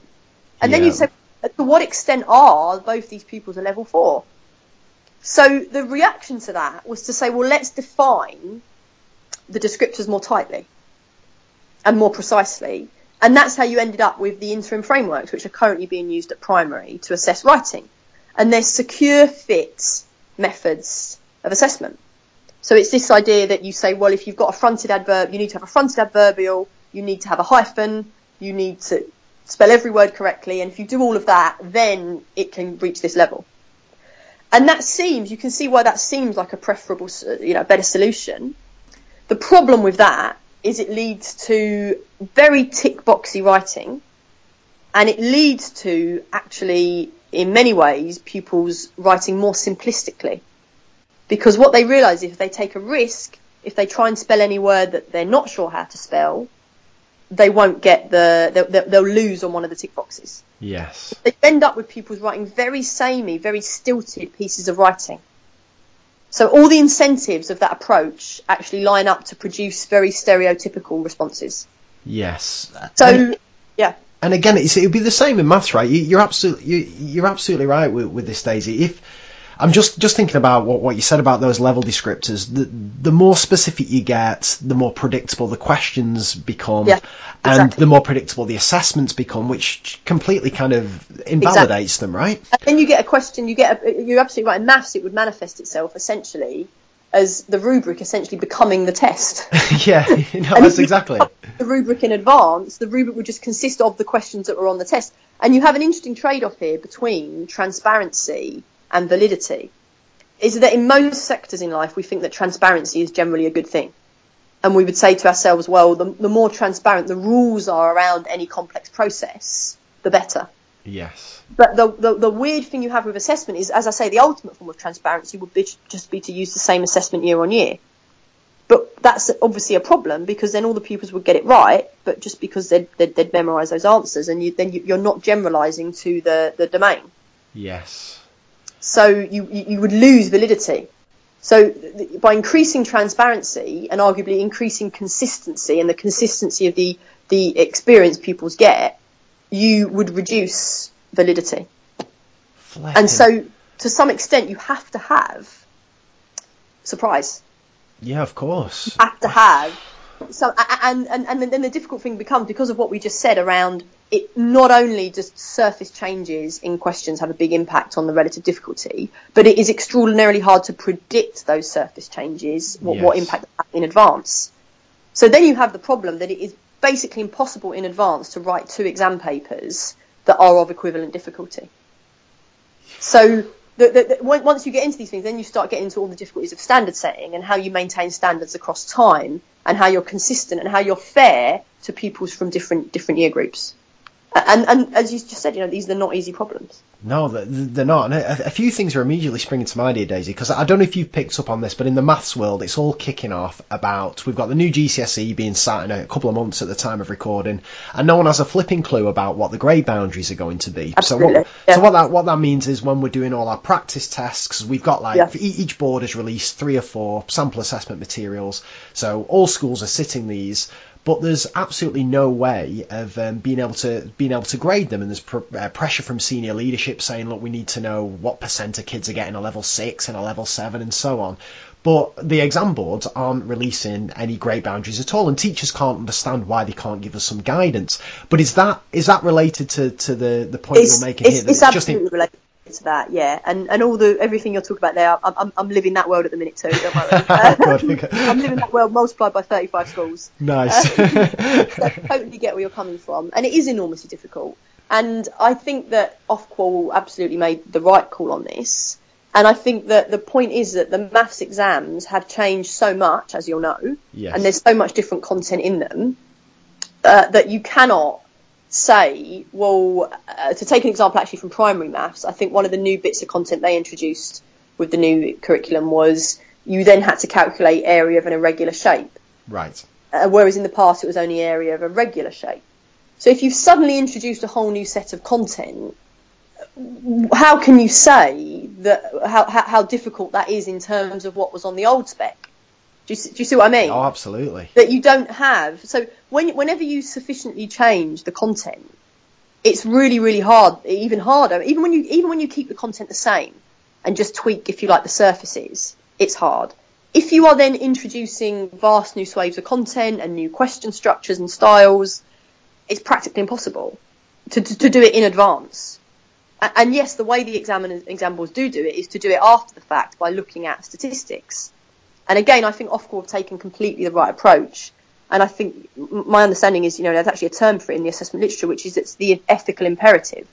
And the ethical imperative is that whenever you do have new introduction of new content and introduction of new exams, you have to ensure that the new group who are taking those exams for the first time are not penalised for being that new group. Yes. And essentially, Ofqual's interpretation of the ethical imperative was to maintain the percentages of 16 year olds getting certain grades. So, whilst we can't predict grade boundaries for next for this summer, what we can do is we do know what percentage of pupils are going to pass or going to get the four grade and above and the A grade and above. and, and, and paradoxically, by guaranteeing that, of course, guarantee of the pass rate means that they cannot, therefore, or, or, or none of us can say anything really that meaningful about the raw grade boundary Yes. pass, the, the, pass mark. Of course. So flipping by, heck. by guaranteeing the pass rate, you, you therefore can't say anything meaningful in advance about the grade boundaries.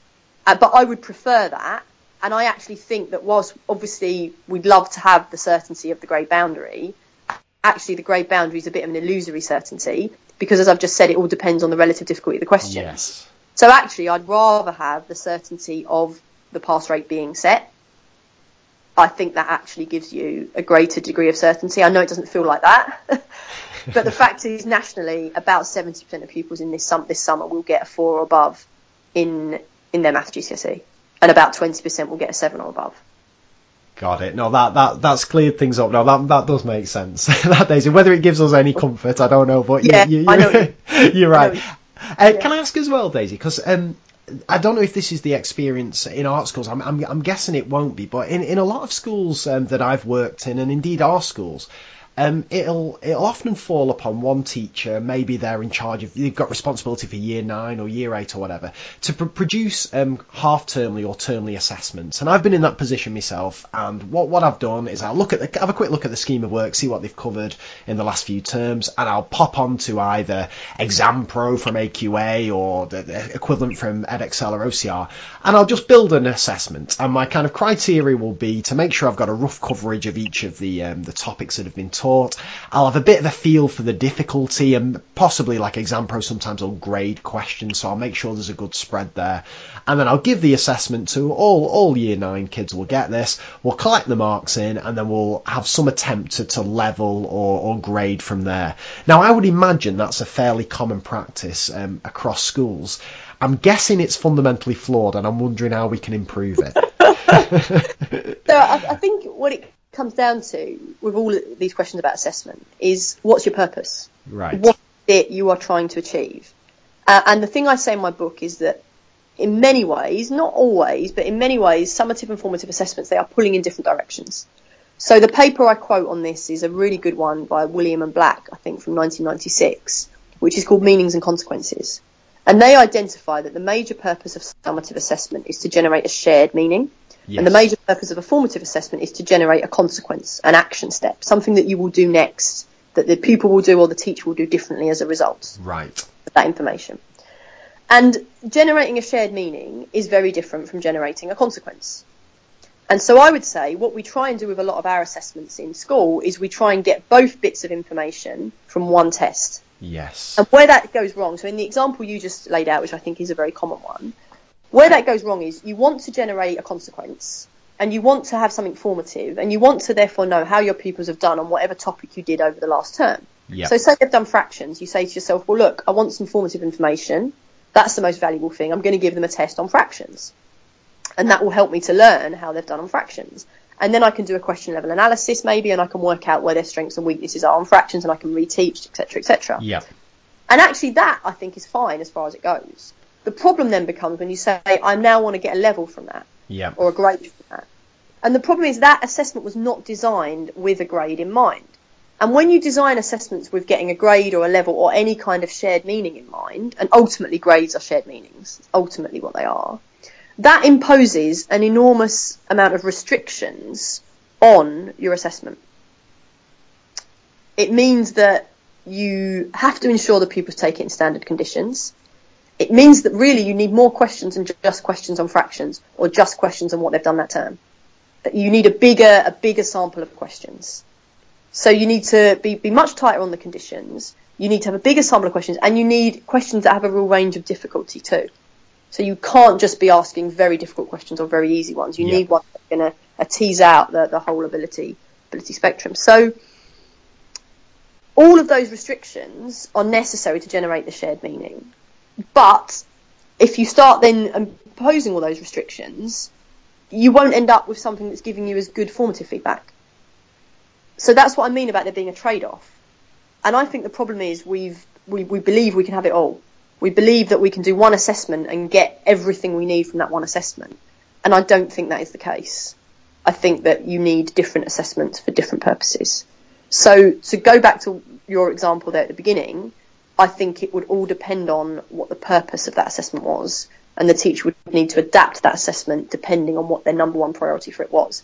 If what you are most interested in is getting a shared meaning, I would recommend not doing that yourself, particularly in maths, because there are so many other assessments out there that will do it for you more effectively.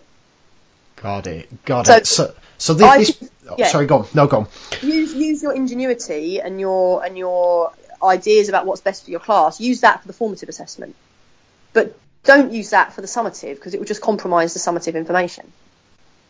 Got it. Got it. Well, I, am saying I've got it. I, th- I, th- I, th- I, think I've got it. It's, it's, it's, a di- it's a difficult one, isn't it? Uh, again, because you then get uh, again i don't know if this is a common practice but we get this a lot where we have a lot of discussion over these these assessments. So what'll mm. happen is a, a teacher will write it and then kind of send it round to, to all the year nine teachers for, for comment to say do you think i've kind of pitched this right? Have i, have I got this too hard too easy or, and so on? But then then that kind of lends itself to the the obvious problem that if if this if this is going to be uh, resulting in levels and so on, and obviously teachers want their kids to do as, as best as possible, either consciously or unconsciously, there is the danger of kind of teaching to the test, right? That um, if if you've seen the test before, that those kind of questions are, are in your head.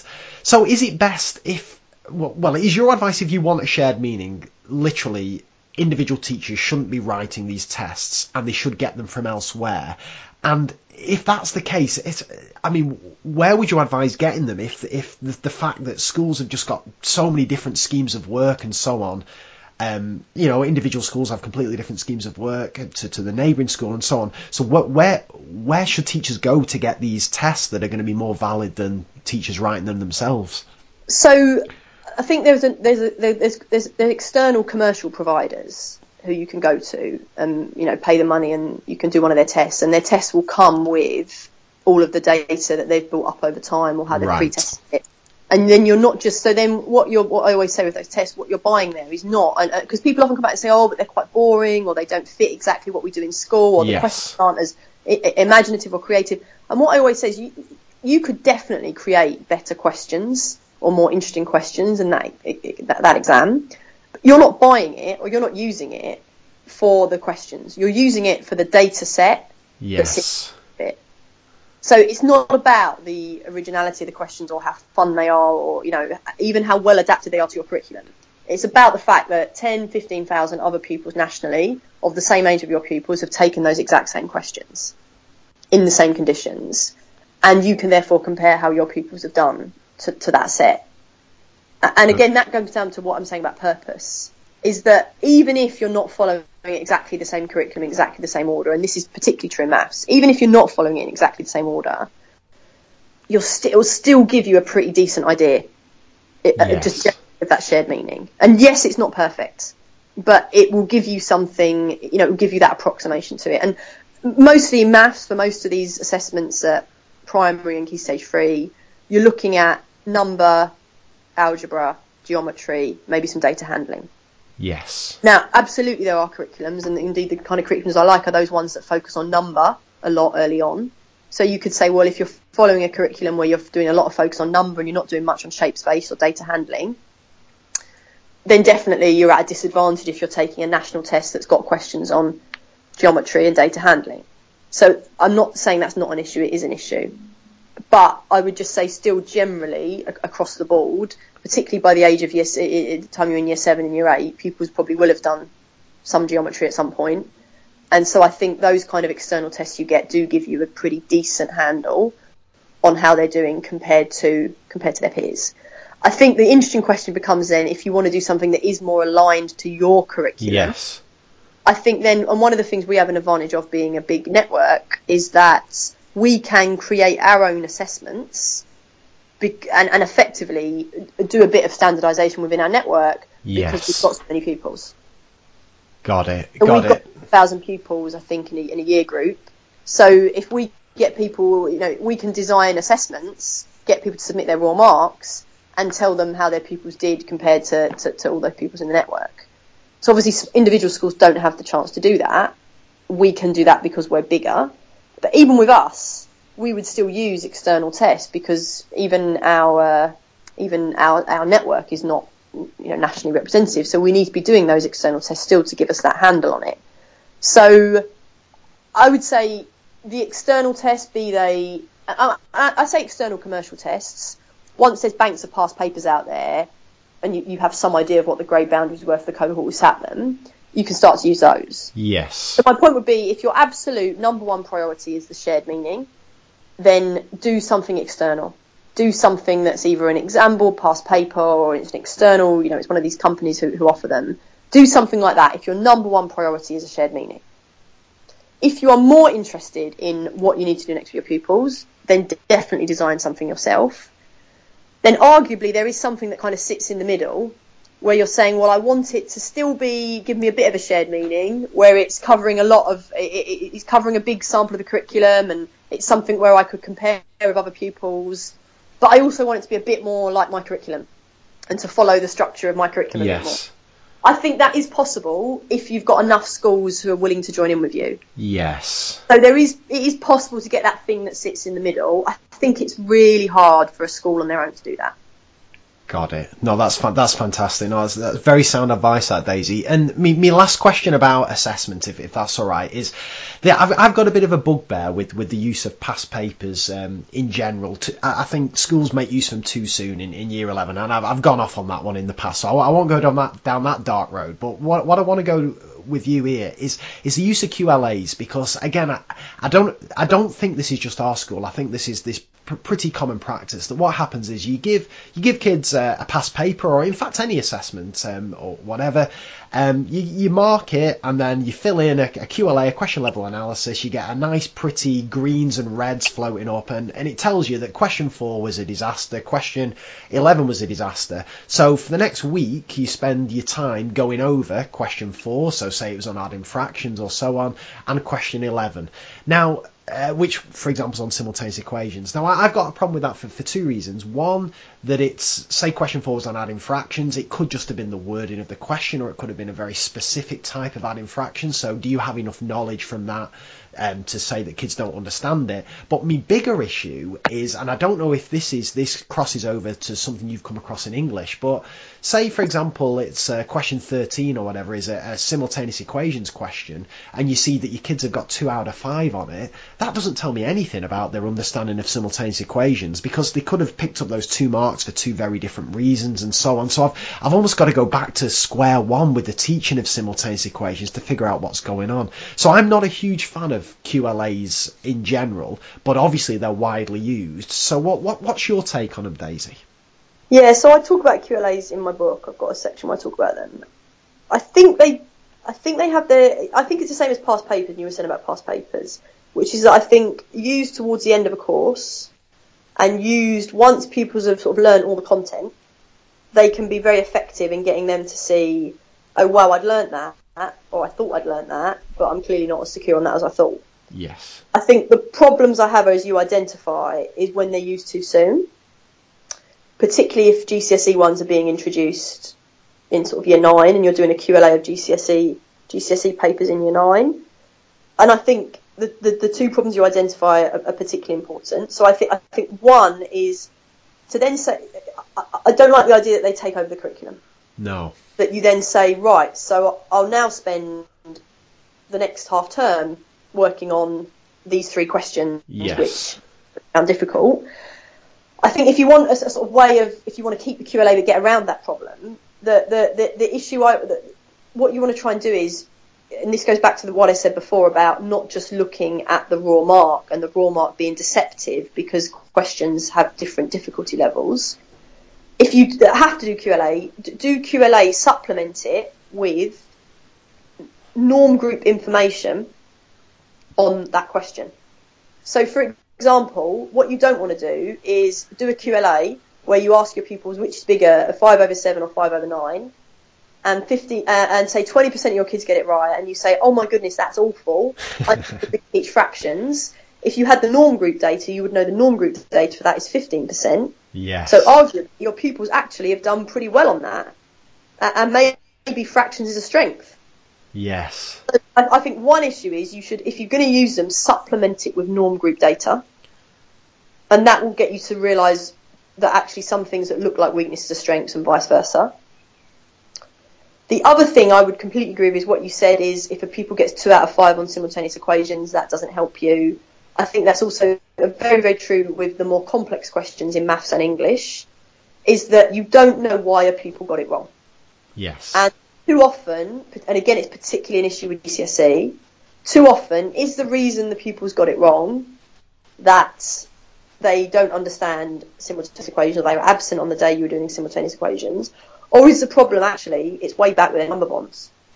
Yes. That it's something sitting far underneath that.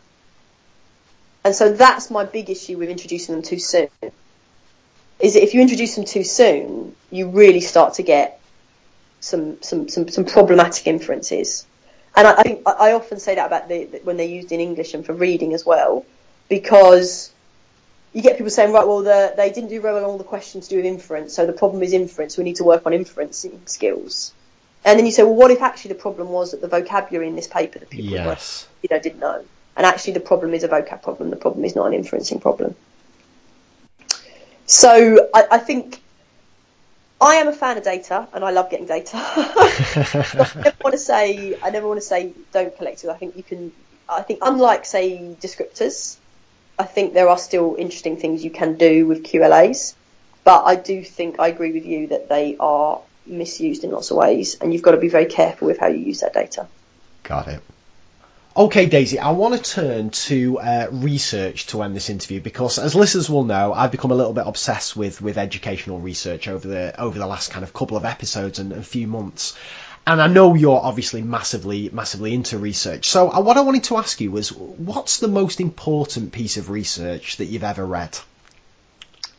The most important piece of research I've ever read, I think I would have to go with uh, the paper by Kirschner, Sweller and Clark, which is called Why Minimal Guidance During Instruction Does Not Work, an analysis of the failure of constructivist discovery, problem-based, experiential and inquiry-based teaching. Nice, so, I like it. Catchy title, yeah, I like it. yeah, very catchy. So I think that's a really important piece of research. It's not really so much an original piece of research, it's more a sort of summary of everything that's out there on minimally guided instruction and why it doesn't work. And what, so uh, yeah, how, how come you, you chose that one?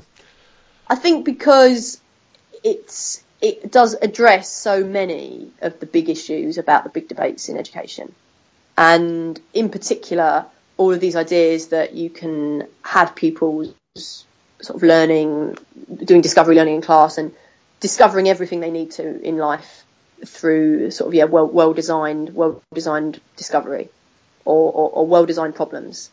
And I think particularly the way it emphasizes that, and this is something I really stress in, in both my books really, that the practice of a profession is not the same as learning to practice a profession. And for me, I, have started to call this the, the means end fallacy.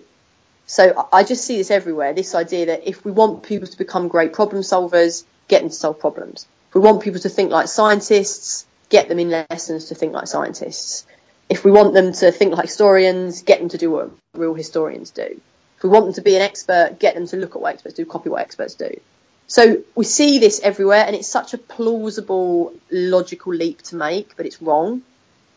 And the Kirschner Sweller Clark paper just explains it really, really clearly. And I don't just think it's important for education. I, actually think it's got applications for you in, in a lot of areas of, of life. And funny enough, when you look at a lot of business research around goal setting and target setting, uh, you look at sports and what sportsmen do, it's all, all the same. You shouldn't be setting these big generic targets or, or, or, you know, based around what the end goal is. That, that part of the, the skill of learning something actually is to, to break down that big end goal and target into smaller chunks and practice those. So I think the Kirschner Sweller Clark, Clark paper just explains that very pithily and very elegantly and, and links to all the sorts of relevant research about it. And it's written by some of the leaders in the field. In particular, uh, the, the person who's done an awful lot of work on that tension between the the, the means and, and, and the end is is John Sweller, who's a co-author on the paper. And John Sweller's academic research on goal-free problems and worked examples is is really really profound. Oh, and absolutely.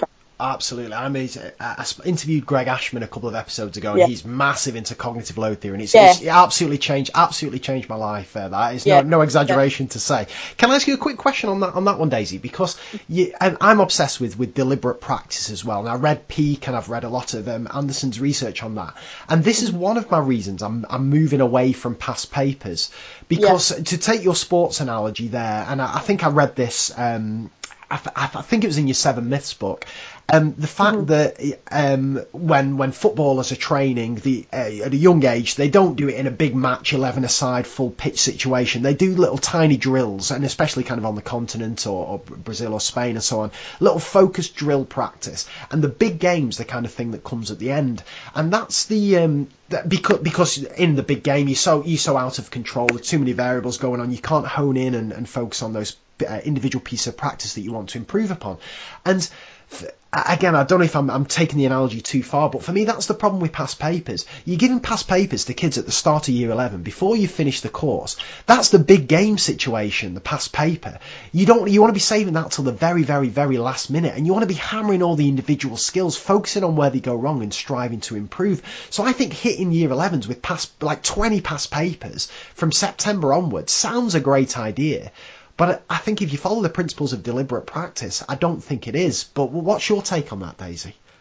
Yeah, I completely agree with that, and yeah, absolutely love the analogy. Um, and yeah, I do use it in, in both my books actually, and it's one that I think is so powerful. And yeah, I think the past papers are the equivalent of the the, the big match. And I think also not just the past papers equivalent of the big match, but it's the same in you, you look in any any any any any any field you look at. You look at musicians they don't practice by playing the same piece over and over and over again.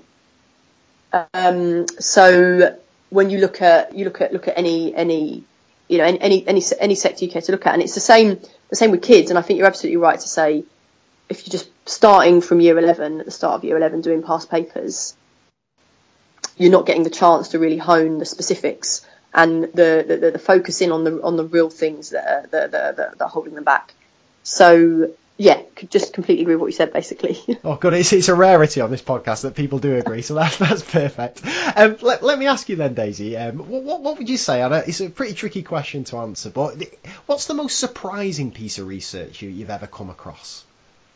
So, most surprising, I would say, well, I'm not sure if it's the most surprising, but maybe the most fascinating or, or full of surprises is the, the famous paper on about uh, by Dunning and Kruger which has given rise to the term the Dunning-Kruger effect. All right, yeah, go on, tell me more about this. Well, it's it's the paper that says that if you you, you have to know something about something in order to be able to judge your own competence of it.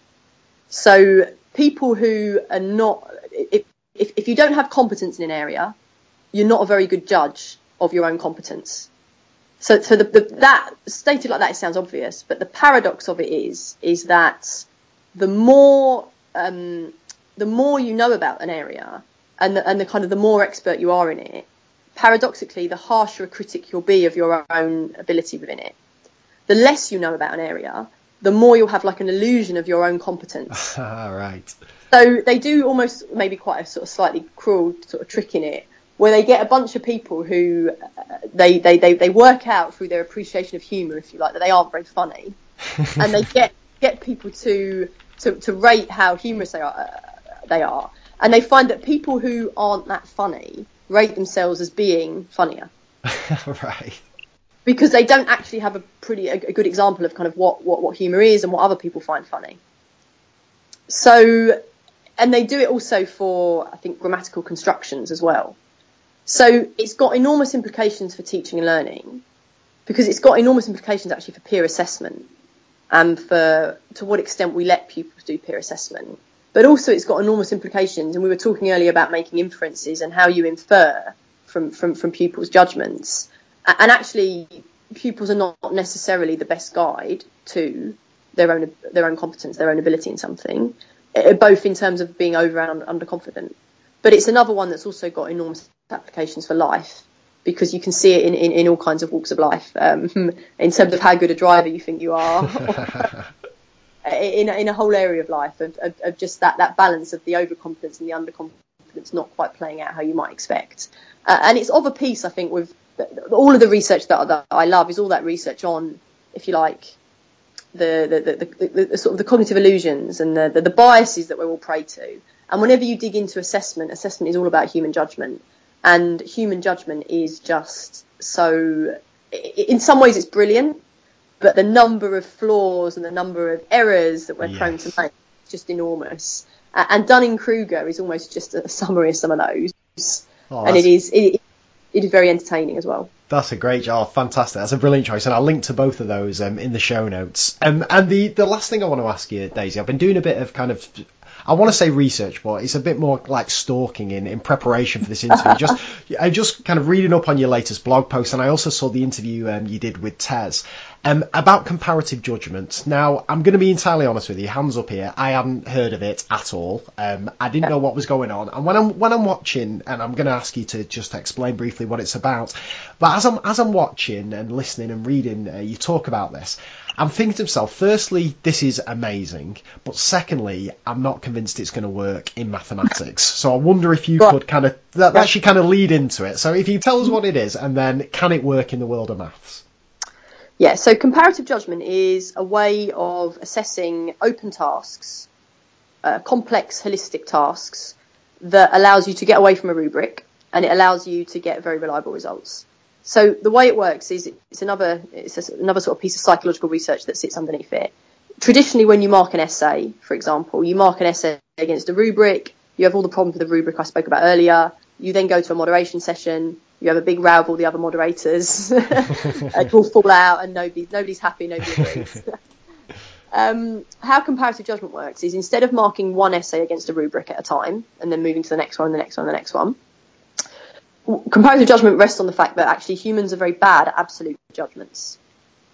And humans are instead very good at comparative judgment. So we're very bad at taking one essay and saying absolutely what marks should this get. But we're much better at looking at two essays and saying, well, which one's better?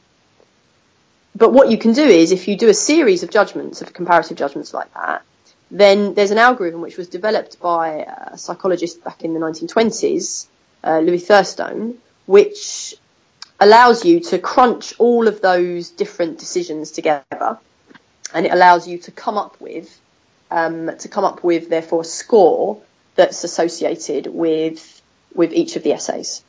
So, what uh, Dr. Chris Wheadon at No More Marking has built is an online comparative judgment engine. So, what it allows you to do is it allows you to scan in essays, set up judgments, the way I the way I just talked about, that you'll have pairs of them appearing on your screen, and you pick which one you think is better. And the online comparative judgment engine will crunch all of those decisions, and it will then come up with a score for, for all of the essays. So the fascinating thing about this process is that it's much quicker than traditional marking, and it's also much more reliable than traditional marking. So traditional marking of the type I've outlined is very, very hard to do reliably and consistently. It's very, very hard not just to get two markers to agree with each other. It's hard to get one marker to agree with themselves when they start marking with themselves at the at the end of the marking. So the incredible thing about comparative judgment, and I've done so many sessions now, and every time almost I can't quite believe it's true, but you get really high levels of reliability, sort of 0.8, 0.9 uh, levels of reliability. And um, when you then dig into the results after you've finished all your judging, you've got all your essays with the, with the marks associated with them, and you, you go in and you look at the one that was judged to be the best. And by and large, generally, you'll open it up in front of a group of teachers and they'll say, yeah, that does feel like the best one. Um, and so on, you know, you'll go down the list and, and, and it, feels right. Uh, and so the incredible thing about it, as I say, most, not most, but maybe lots of moderation sessions can really turn into quite heated arguments. Yes. They can be quite sort of small p political, a, a real disagreements there. Uh, nobody's quite sure if they've got it right or not and they take a lot of time. And the incredible thing about comparative judgment is everybody sort of sits there in silence for half an hour judging, and at the end of it, everybody agrees. uh, well, you, have you've absolutely sold me on this, and I, I, was explaining this to, to my friend who's a music teacher, and he could he said he could when he marks a piece of music coursework, it's a flipping nightmare to try and agree on what grade or level you're supposed to give to a, a piece of music. But I said to him, if I if I played you two pieces of music, could you tell me which one was best? And he went, yeah, easy, no problem at all. So I, again, I can I can see see it working for that, but how how are we using this in mathematics, Daisy? So, two ways you can use it in maths. Uh, one way is you can use it in a slightly different way to the way I've just talked about, which is that, do you remember I said earlier in the podcast that it's really hard, even with maths, to tell how hard a question is up front? Yes. Before any people have taken it? Well, one of the ways you can, and people have used it in maths, is to put a bunch of questions into a comparative judgment engine and ask a group, in this case it was a group of maths PhDs, which question is the more mathematically difficult to answer. Ah, nice. I see. And that, as I say, it, it, it, feels silly because you think to yourself, well, hang on a minute, shouldn't we be able to tell that absolutely anyway? But as I've said, people find it very hard. When you do a comparative judgment process for this, you get a much, much better uh, understanding of which questions are difficult and which questions are easy. And Ofqual actually used this in a major piece of research to help develop the new GCSEs.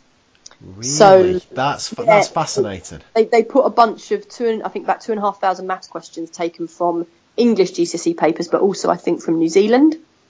Um, I think they were definitely from, from, from other parts of the world. They put them all into a comparative judgment engine, and then they got, I think, 35, 40 maths PhD students to say which of them were mathematically difficult. And if you go onto Ofqual's website, you can therefore see them all ordered by, by, by level of difficulty. So in that sense, it offers a solution to a perennial problem, as I said, of, of, of, of, exam setting, which is how do you ensure consistency from one year to the next? That this offers a solution solution to what, as I say, is a, is a really difficult problem. So that's one way. The other way you can use it, which as also uh, No More Marking have used with, with, with some schools in England, is it allows you to set more, more open maths tasks than traditional than a, than a set traditionally. So, so, so typically your, your, your maths questions tend to be quite, quite closed questions that uh, can be marked even by somebody maybe with, without an understanding of the mathematics. If, if it is just right, wrong, and they've got the answer key. And in fact, you know, push it to the extreme, you can obviously do it like, like diagnostic questions. You can have them marked by machine. And as you know, I'm a big fan of multiple choice questions. Um, I don't have a problem with closed questions. But you can also see how even in maths you might at times want to ask questions that are not closed. But the enormous problem you have then is the same problem you have traditionally with essays, which is what if it becomes very hard to mark those? And Daisy, you, you, straight away you're right here because again, just just for the, the listeners' benefit here, if you've never tried, if you've never sat in a maths department meeting arguing over where the marks go in a three mark question or a five mark question, um, you've never lived. Like we, we just we just bang a bang a question. You'd think maths would be easy, right? We yeah. bang a we bang a question on the board. We yeah. hand out the mark scheme and we say to our department, right, all mark it, and you can guarantee there's going to be at least four or five different marks given out, and it's only like a four mark question or a five mark question. But then anytime we've then tried to do like an end of term project and tried to assess that in any way, it is you might as well just get a random number generator, press yeah. go, and just assign it. It's a flipping nightmare. So, so can this work for for open open ended yeah. maths tasks? Yeah, it can. So I think it could work with the projects that you, if you've got an end of term project, you you could do it with.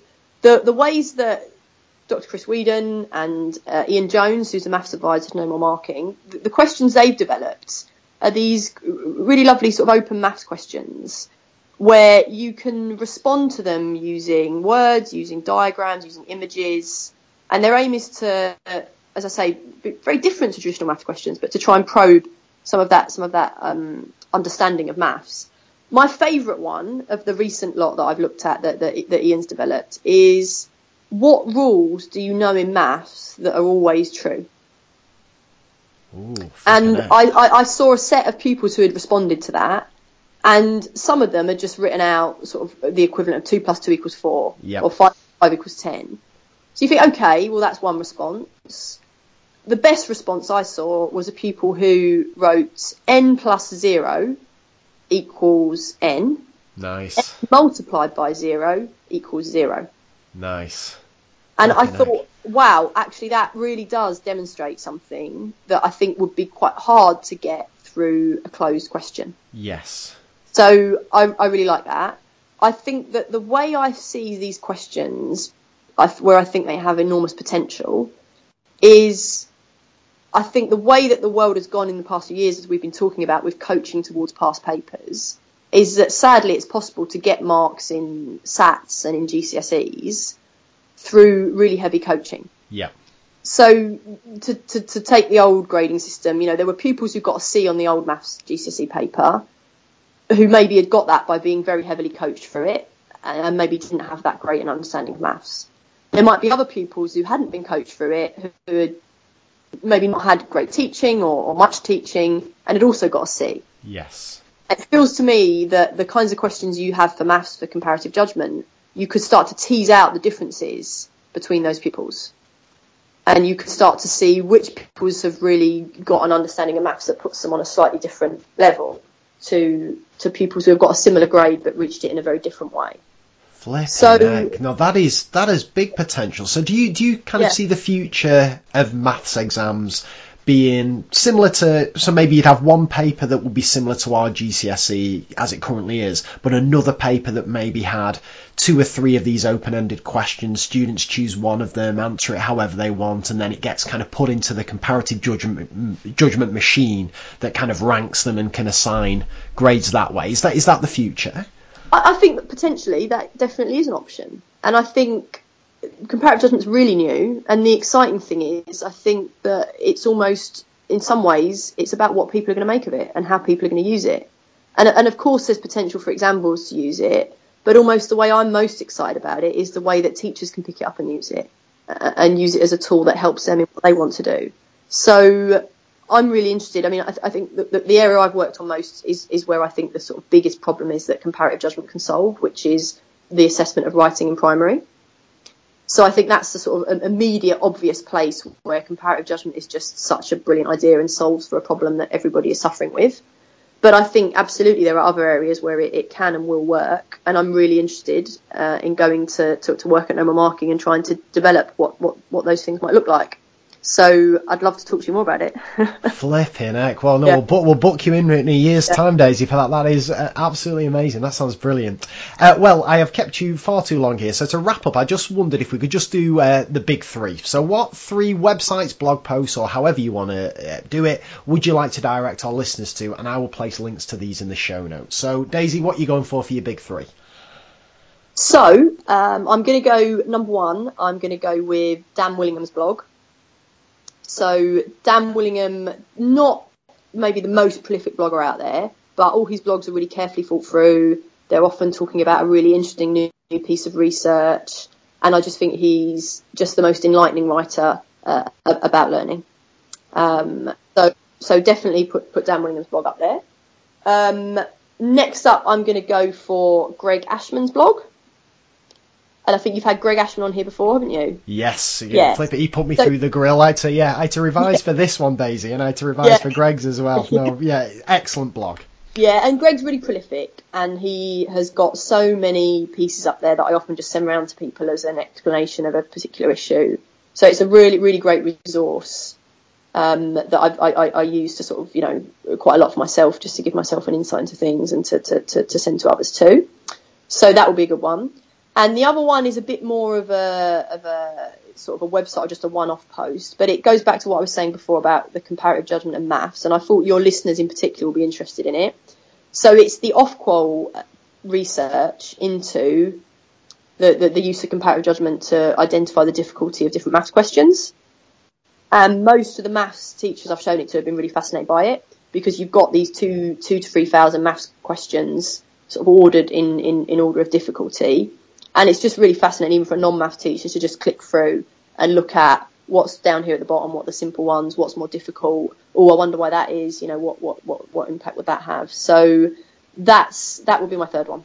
They are absolutely wonderful choices, and as I say, there'll be links to those um, on the on the show notes. Um, Daisy, we have come to the end of the interview, and I just I want to thank you for a couple of things. Um, firstly, for obviously uh, for giving up your time speaking to me. I know you're incredibly busy, so so thank you for that. But also um, thank well, thank you for your, your kind of honesty and your just enlightened discussion that we've had through this. I found it apps so so so useful, and, and, I know listeners will too.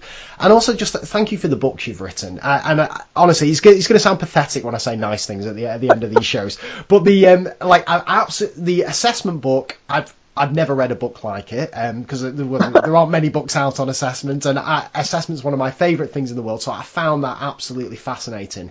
But you, your Seven Myths book, I would make it compulsory for every teacher, no matter what age, experience, or whatever, to read it because that, along with Dan Willingham's um, why pupils don't like schools or why students students don't like school changed the way I teach. After 12 years, it has literally changed the way I teach. It has got me reading research. It's got me writing about different things. It's got me talking about different things. It has literally changed my profession. So just for that alone, Daisy, thank you so much. And uh, as I say, thanks so much for your time for speaking to us tonight.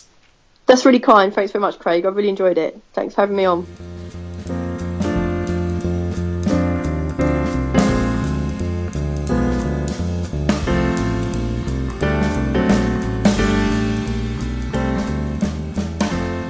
So, there you have it. There was my interview with Daisy Christodoulou. I really hope you enjoyed that one and got as much out of it as I did.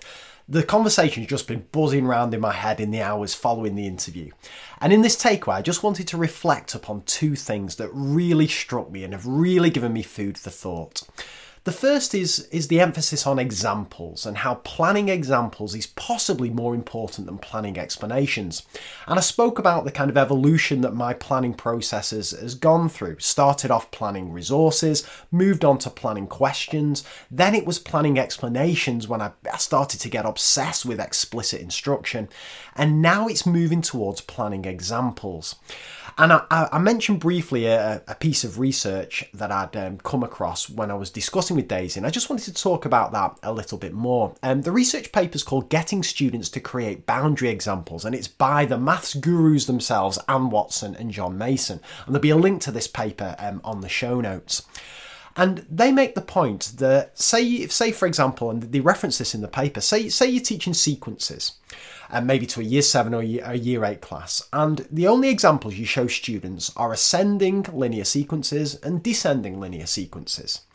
And by the end of that lesson, the kids are probably brilliant at finding the nth term of ascending and nth term of linear sequences, and you leave that lesson and they leave that lesson feeling pretty good about themselves.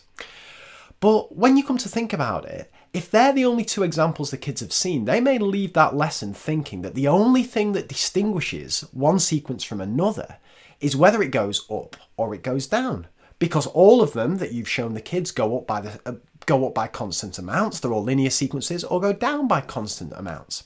So therefore, when students then come across non-linear sequences, and of course those of you teaching in the UK, are ge- geometric sequences and Fibonacci sequences, they're part of the GCSE now, or even when they get to A level and they start to come to sequences that have limited values and sum to infinities and all this, they're going to get muddled up. And if we put this into the context of kind of schema design, when when kids are form, forming their schema about sequences, if they're only exposed to limited amounts of sequences, then that schema becomes incomplete, and then you've got problems when you come to introduce other other versions of sequences to them. And look, it's not just limited to sequences. I think linear equations is a really good one to, to really grasp this. And and Dani Quinn, when I interviewed her in part one of the, that interview, touched upon this as well. That if the examples you give to kids in linear equations are limited to 2x plus 1 equals 5, 6x minus 2 equals 14, and so on, those classic two step equations, then if they're the only examples kids see, all right, they get them in class, but it doesn't take much to mess them up. 4 minus 2x equals 10, and all of a sudden they're completely screwed. And there's loads of other ones. I was thinking about this. Say you're doing angles in polygons, and kids are only used to seeing concave polygons. Then all of a sudden, so they master that, they're experts at that. Then you give them a polygon with a convex angle in it. And all of a sudden, flipping out, well, what's going on here? They can't do it. Or when you're teaching straight line graphs, and every single equation they've seen is y equals this, y equals this, y equals this. Well, what happens when they see x equals? x equals 5. That doesn't seem to fit into their rules. So, this whole notion of when you're teaching a topic, thinking about the different examples, planning for the different examples, because as Daisy um, really articulated well, I thought, that you can explain things really, really clearly, crystal clearly, but the kids might not understand it. But if you show them examples, examples of things that work, example of things that don't work, and the, the, the terminology that Watson and Mason use, boundary examples, those examples that are on the boundary between what does work and what doesn't work, what is an example and what isn't an example. I think that's the way forward. The real power of planning and delivering examples. So that was the first one. And the second one was this this thorny issue of, of distractors. And I get this loads when I'm doing talks about diagnostic questions. The fact that if you design, and it's ironic really, because if you design a really good question, then one of the key features of a good question is it has good distractors. They're not just random uh, wrong answers in there. The distractors reveal specific misconceptions. But is it the case that by showing kids these misconceptions, exposing them to these misconceptions, it actually helps them create these misconceptions for themselves in their own mind. So you're actually inhibiting learning. Well, Daisy's point was a key one, I thought. She argued that you cannot truly understand a concept unless you know the misconceptions. But what does the research say? Well, I've dug out two papers here, and once again, these are linked to um, in the show notes and on my research page.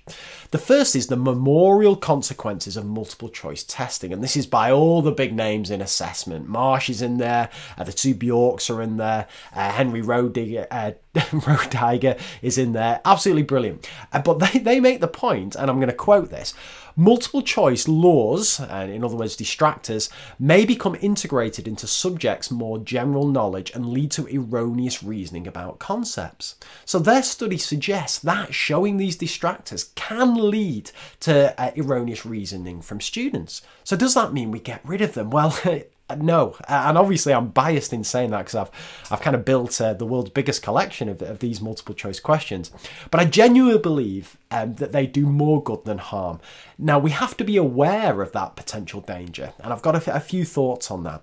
Um, the first is that the benefits of these multiple choice questions far outweigh any costs. The benefits come from the testing effect and the retrieval effect, and also crucially from um, actually learning about the specific nature of misconceptions that kids have. Um, I often believed that kids could either do something or they couldn't do something. Kids could do linear equations or they couldn't do linear equations. But that's a load of rubbish. Kids can either do something or they can't do it for very specific reasons. And it's the reasons that they can't do it are identified by well designed multiple choice questions. So I really think the benefits outweigh the costs. But if we want to get over this this fact that these misconceptions um, may actually linger in kids' heads once we've exposed them, I think there are the two things to bear in mind here. Firstly, immediate feedback can help. So we when we show kids these questions in class, we get them to vote on them, we discuss them, we immediately quash any wrong answers, but not just quash them, talk about them, discuss them. Why are they wrong? How do we know they're wrong? And so on. So I think that's important, dealing with them immediately in class when these when these misconceptions become apparent. And secondly, the more I think about it, the more there is possibly an argument for not introducing these type of questions in early skill acquisition. So the first time you teach kids how to add fractions, don't um, address the misconceptions that kids have straight away. Just teach them the right way to do it, the right way, the right way, the right way.